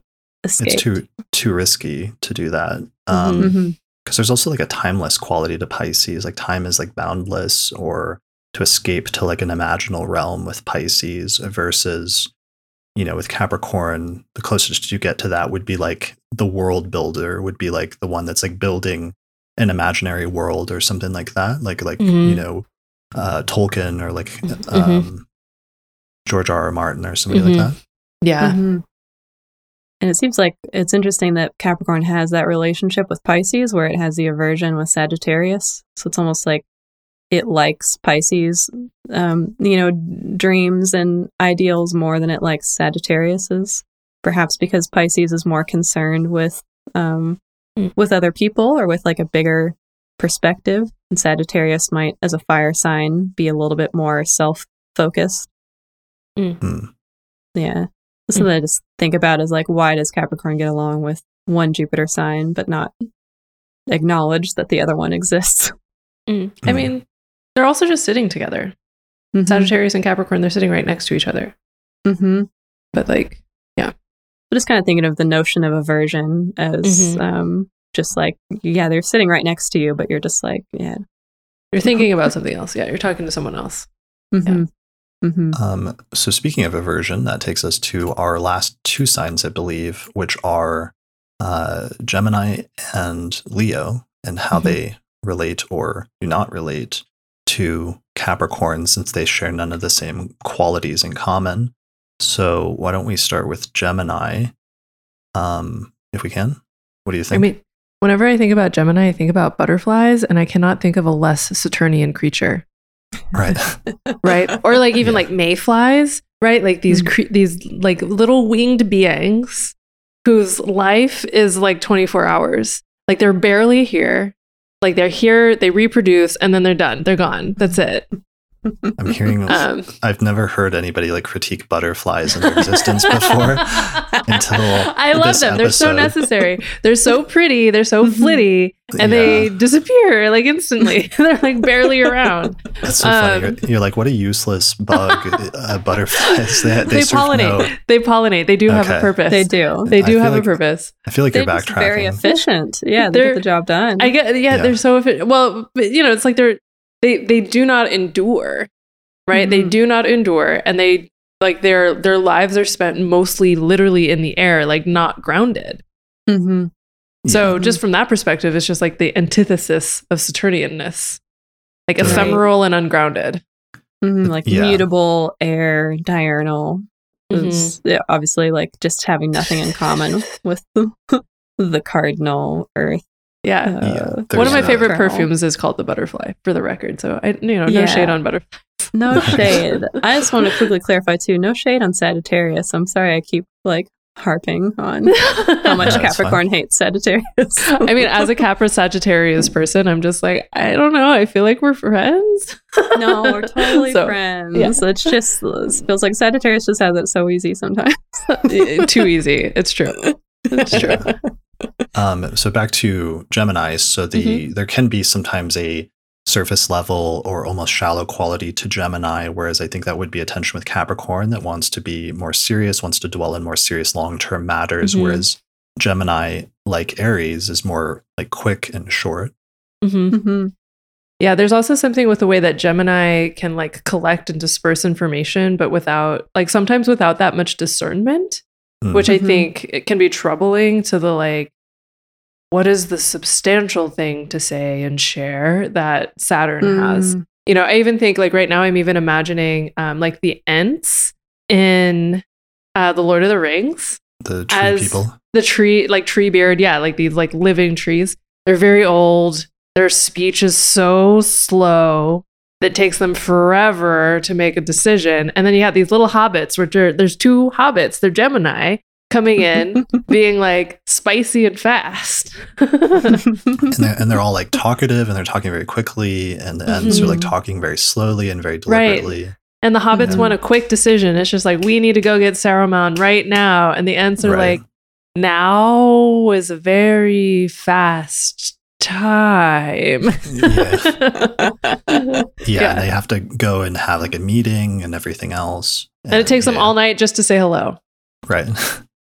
Mm-hmm. Yeah, I love that. It's very much the Capricorn being like, wait, what are you actually trying to say, Gemini? Yeah. Like, yeah, you've just said like 1,000 words, but what were you trying to convey? What was the meaning in that? Yeah. Perfect. Mm-hmm. All right. Well, that's going to be our animal. We're going to replace that goatfish. And from now on, like Capricorn is going to be the Ents or like the tree people from Lord of the Rings. Yeah. Mm-hmm. Yeah. I second to this vote. Yeah. Yeah. Very relatable. Okay. So, you know, that tension can also be good. And that's sometimes why aversions are good, because it can, even though that they don't naturally relate or have that affinity, they can sometimes like drag each other into directions that can be useful. So that's disrupting positive. Status quo. Mm-hmm. Mm-hmm. Mm-hmm. And like diversifying maybe the source material that Capricorn was drawing on for making its decisions. Gemini might be like, wait, but have you considered that your perspective that the world is fucked and you know whatnot? It might not actually be true. According to it's like the world is fucked, and also have you listened to like the latest Lana Del Rey album? Like, come on. Exactly. The levity is helpful.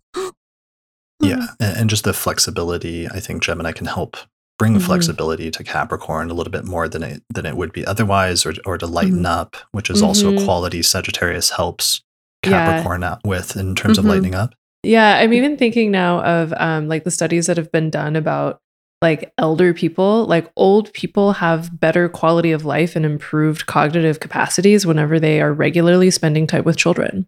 And children are also benefited by spending time with old people, like solidly old, totally retired, not necessarily mobile, limber people. Like there's a mutual benefit there, even though logically you're just like, but like, why would there be a kindergarten inside the old folks home?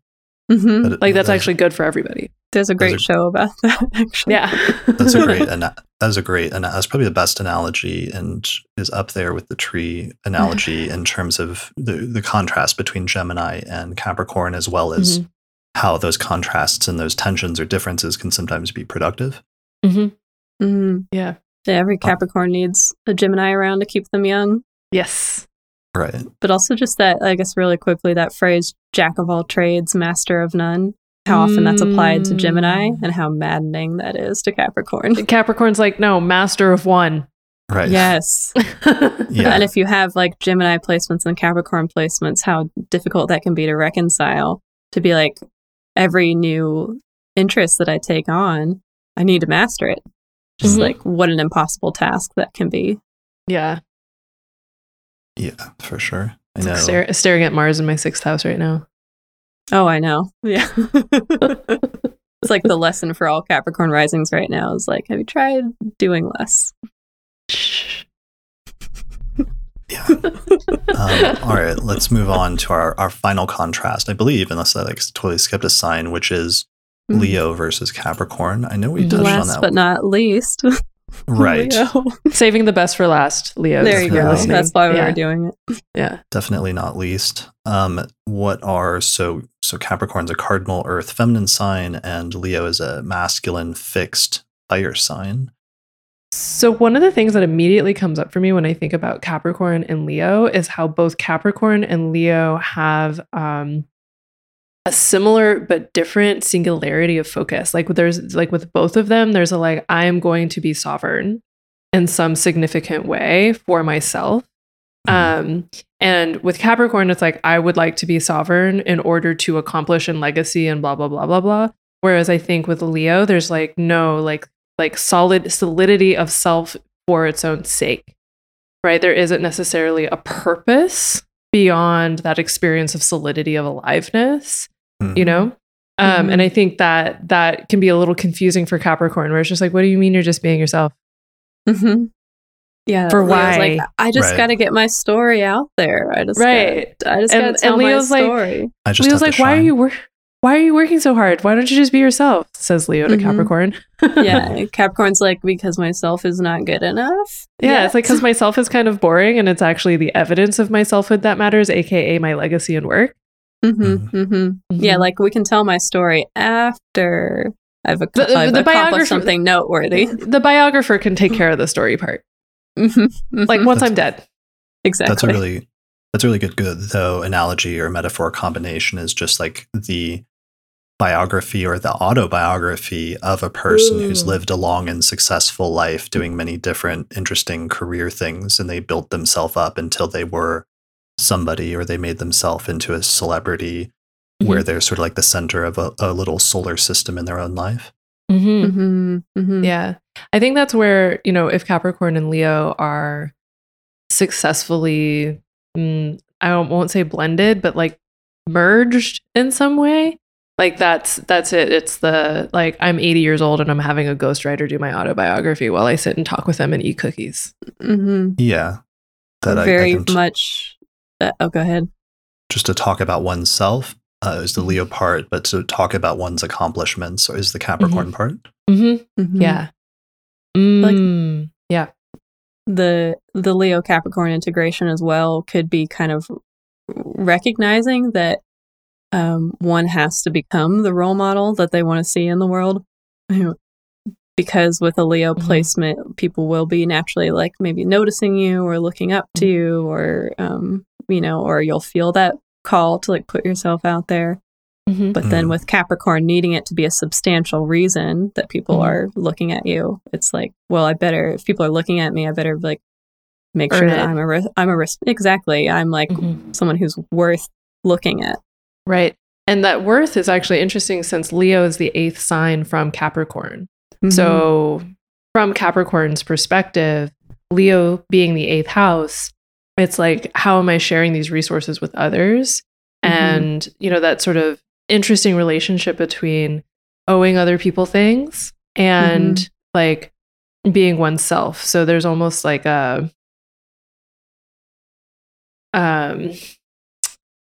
I don't know, like I think about this tension quite a bit, in terms of like the real thing that you're sharing is the work that comes through you specifically. It's not just the work as a standalone. Mm-hmm. Mm-hmm. And so sometimes bridging that gap is that recognition of like, I might not be like special, but I'm also like, there's no one else that's like me. Right, the combination of like your story or your life history, your skills, your ideas of what needs to happen, your mastery too. Mm-hmm. Like that's what you're giving the world is that whole combination of things, not just like if you're a cabinet maker or something, you're not just giving people useful cabinets. You're giving people the cabinets that only you can make. Mm-hmm. That makes me think of Leo Capricorn combination. Makes me think of the role of like a movie director on a film set and how it's like this singular person who's at the heart of everything and is sort of the center of that solar system that you have all these other people doing their jobs, like sort of revolving around, but also who's playing this role of like the person with the plan, the person that is the authority figure, that the buck stops here and that they say what goes, and they are the one that everybody looks to for guidance and direction on how we're going to get through this and how we're going to accomplish what we need to accomplish. Yeah, that's what it makes me think of. Yeah, absolutely. That's perfect. Like, unless you're Bo Burnham or whatever, you're also not on screen in the end, right? The movie, like most directors aren't in their movies. Yeah, but they're also all over their movies. Right? It's like, when you're watching a David Lynch film. Right. Mm-hmm. Yeah. Yeah. And just had to point out Bo Burnham is a Leo sun. Oh, that's hilarious. So there's a Leo sun with like 3 planets in Capricorn. Yeah, the generational Capricorn stellium, but then Mercury and Virgo. So just like a really good example of what happens when Sun is in Leo and Mercury is in Virgo. Yeah. And along with the Capricorn stuff. It's just like, I will do everything. I will be at the center of attention, but it will nearly destroy me. Yeah. Making it happen. Right. And he was a funny example also of somebody that did that and rose to success very early through his talents, like when he was like just a teenager. And I just remember him sitting in like a panel of comedians several years ago, and they're all like older comedians in their like 50s and 60s and 70s and stuff. And the contrast between them was just really interesting seeing. And yeah, it's a funny image. Mm-hmm. Mm-hmm. And then that like that awareness of, I guess, of the self, the flaws or the critiques of the self, reflecting on how to improve the self. That seems to be a lot of what the content of that movie Inside is about. It's like he's going through a Saturn return and he's realizing how his the cheap shots that he would take at maybe people who are from less advantaged social groups. He's like, I'm recognizing now that that was inappropriate and that it's my responsibility as like a straight white man to be as good of a person as I can. Yeah.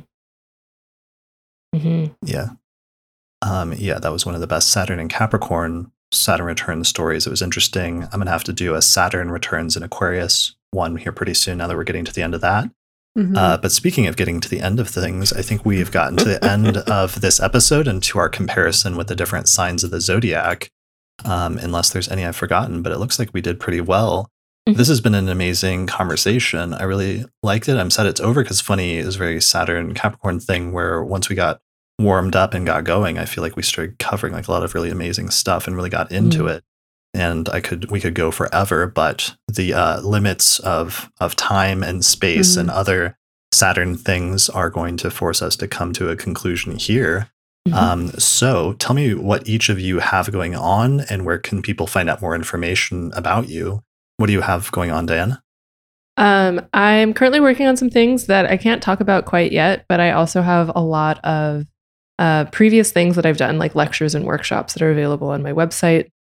I'm continuing to do stuff on my Patreon. And every now and then I say interesting things on Instagram. So that's kind of it for now. Nice. What's your website URL? DianaRoseHarper.com. Which will immediately convert to damashina.com, but it's easier to spell Diana Rose Harper. Nice. Okay. And what do you have going on, Madeline? Mostly working behind the scenes on Honeycomb Collective, my business.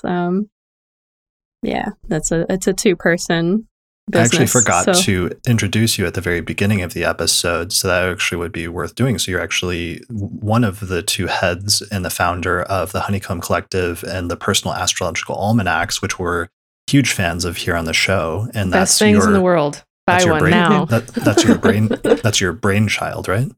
Yeah, exactly. My partner, Colin, and I just are geniuses. I mean, he's the Aquarius stellium, so we'll give him the genus credit. Yeah. But no, so it's something because it's funny. Sometimes people think that we're like a big company, maybe because of just the proliferation of the product within the astrological community or the polished presentation of it. But yeah, it's the two of us. So if you ever write to our customer support, it's one of us that's going to answer it. If you if something happens to your product, it's one of us who's going to deal with it. Whenever people are like requesting new features and whatnot, I'm like, we will try to get to that. Nice. So you sell personalized astrological almanacs based on a person's actual birth chart where people enter in their birth data and then it actually prints up like a custom personalized almanac that lists your transits for the year and things like that, right? Exactly. So essentially we've created software that will automatically generate a personalized book. Which we then will, manually review or refine when necessary. But it's like we're kind of a technology company, but this is very like with our Aquarius Capricorn synastry, just like bringing technology into physical form, sort of the vibe. But yeah, so you can find more about that at honeycomb.co, which is honeycomb.co. And I'm hoping to do more like being in front of the camera thing this year, like because we get a lot of requests for like workshops and tutorials and, so you can follow some of our like instructional information on Instagram at HNYCMB_CO, which is just Honeycomb Co without the vowels. Nice. Yeah, and it's me doing all of that Instagram stuff. If you're ever wondering who's writing the content, yeah, awesome. The things you make are always like brilliant. The little infographics. Yeah, I love your infographics and memes. Some of the best meme game in the business. So I'll put that's high praise. Yeah.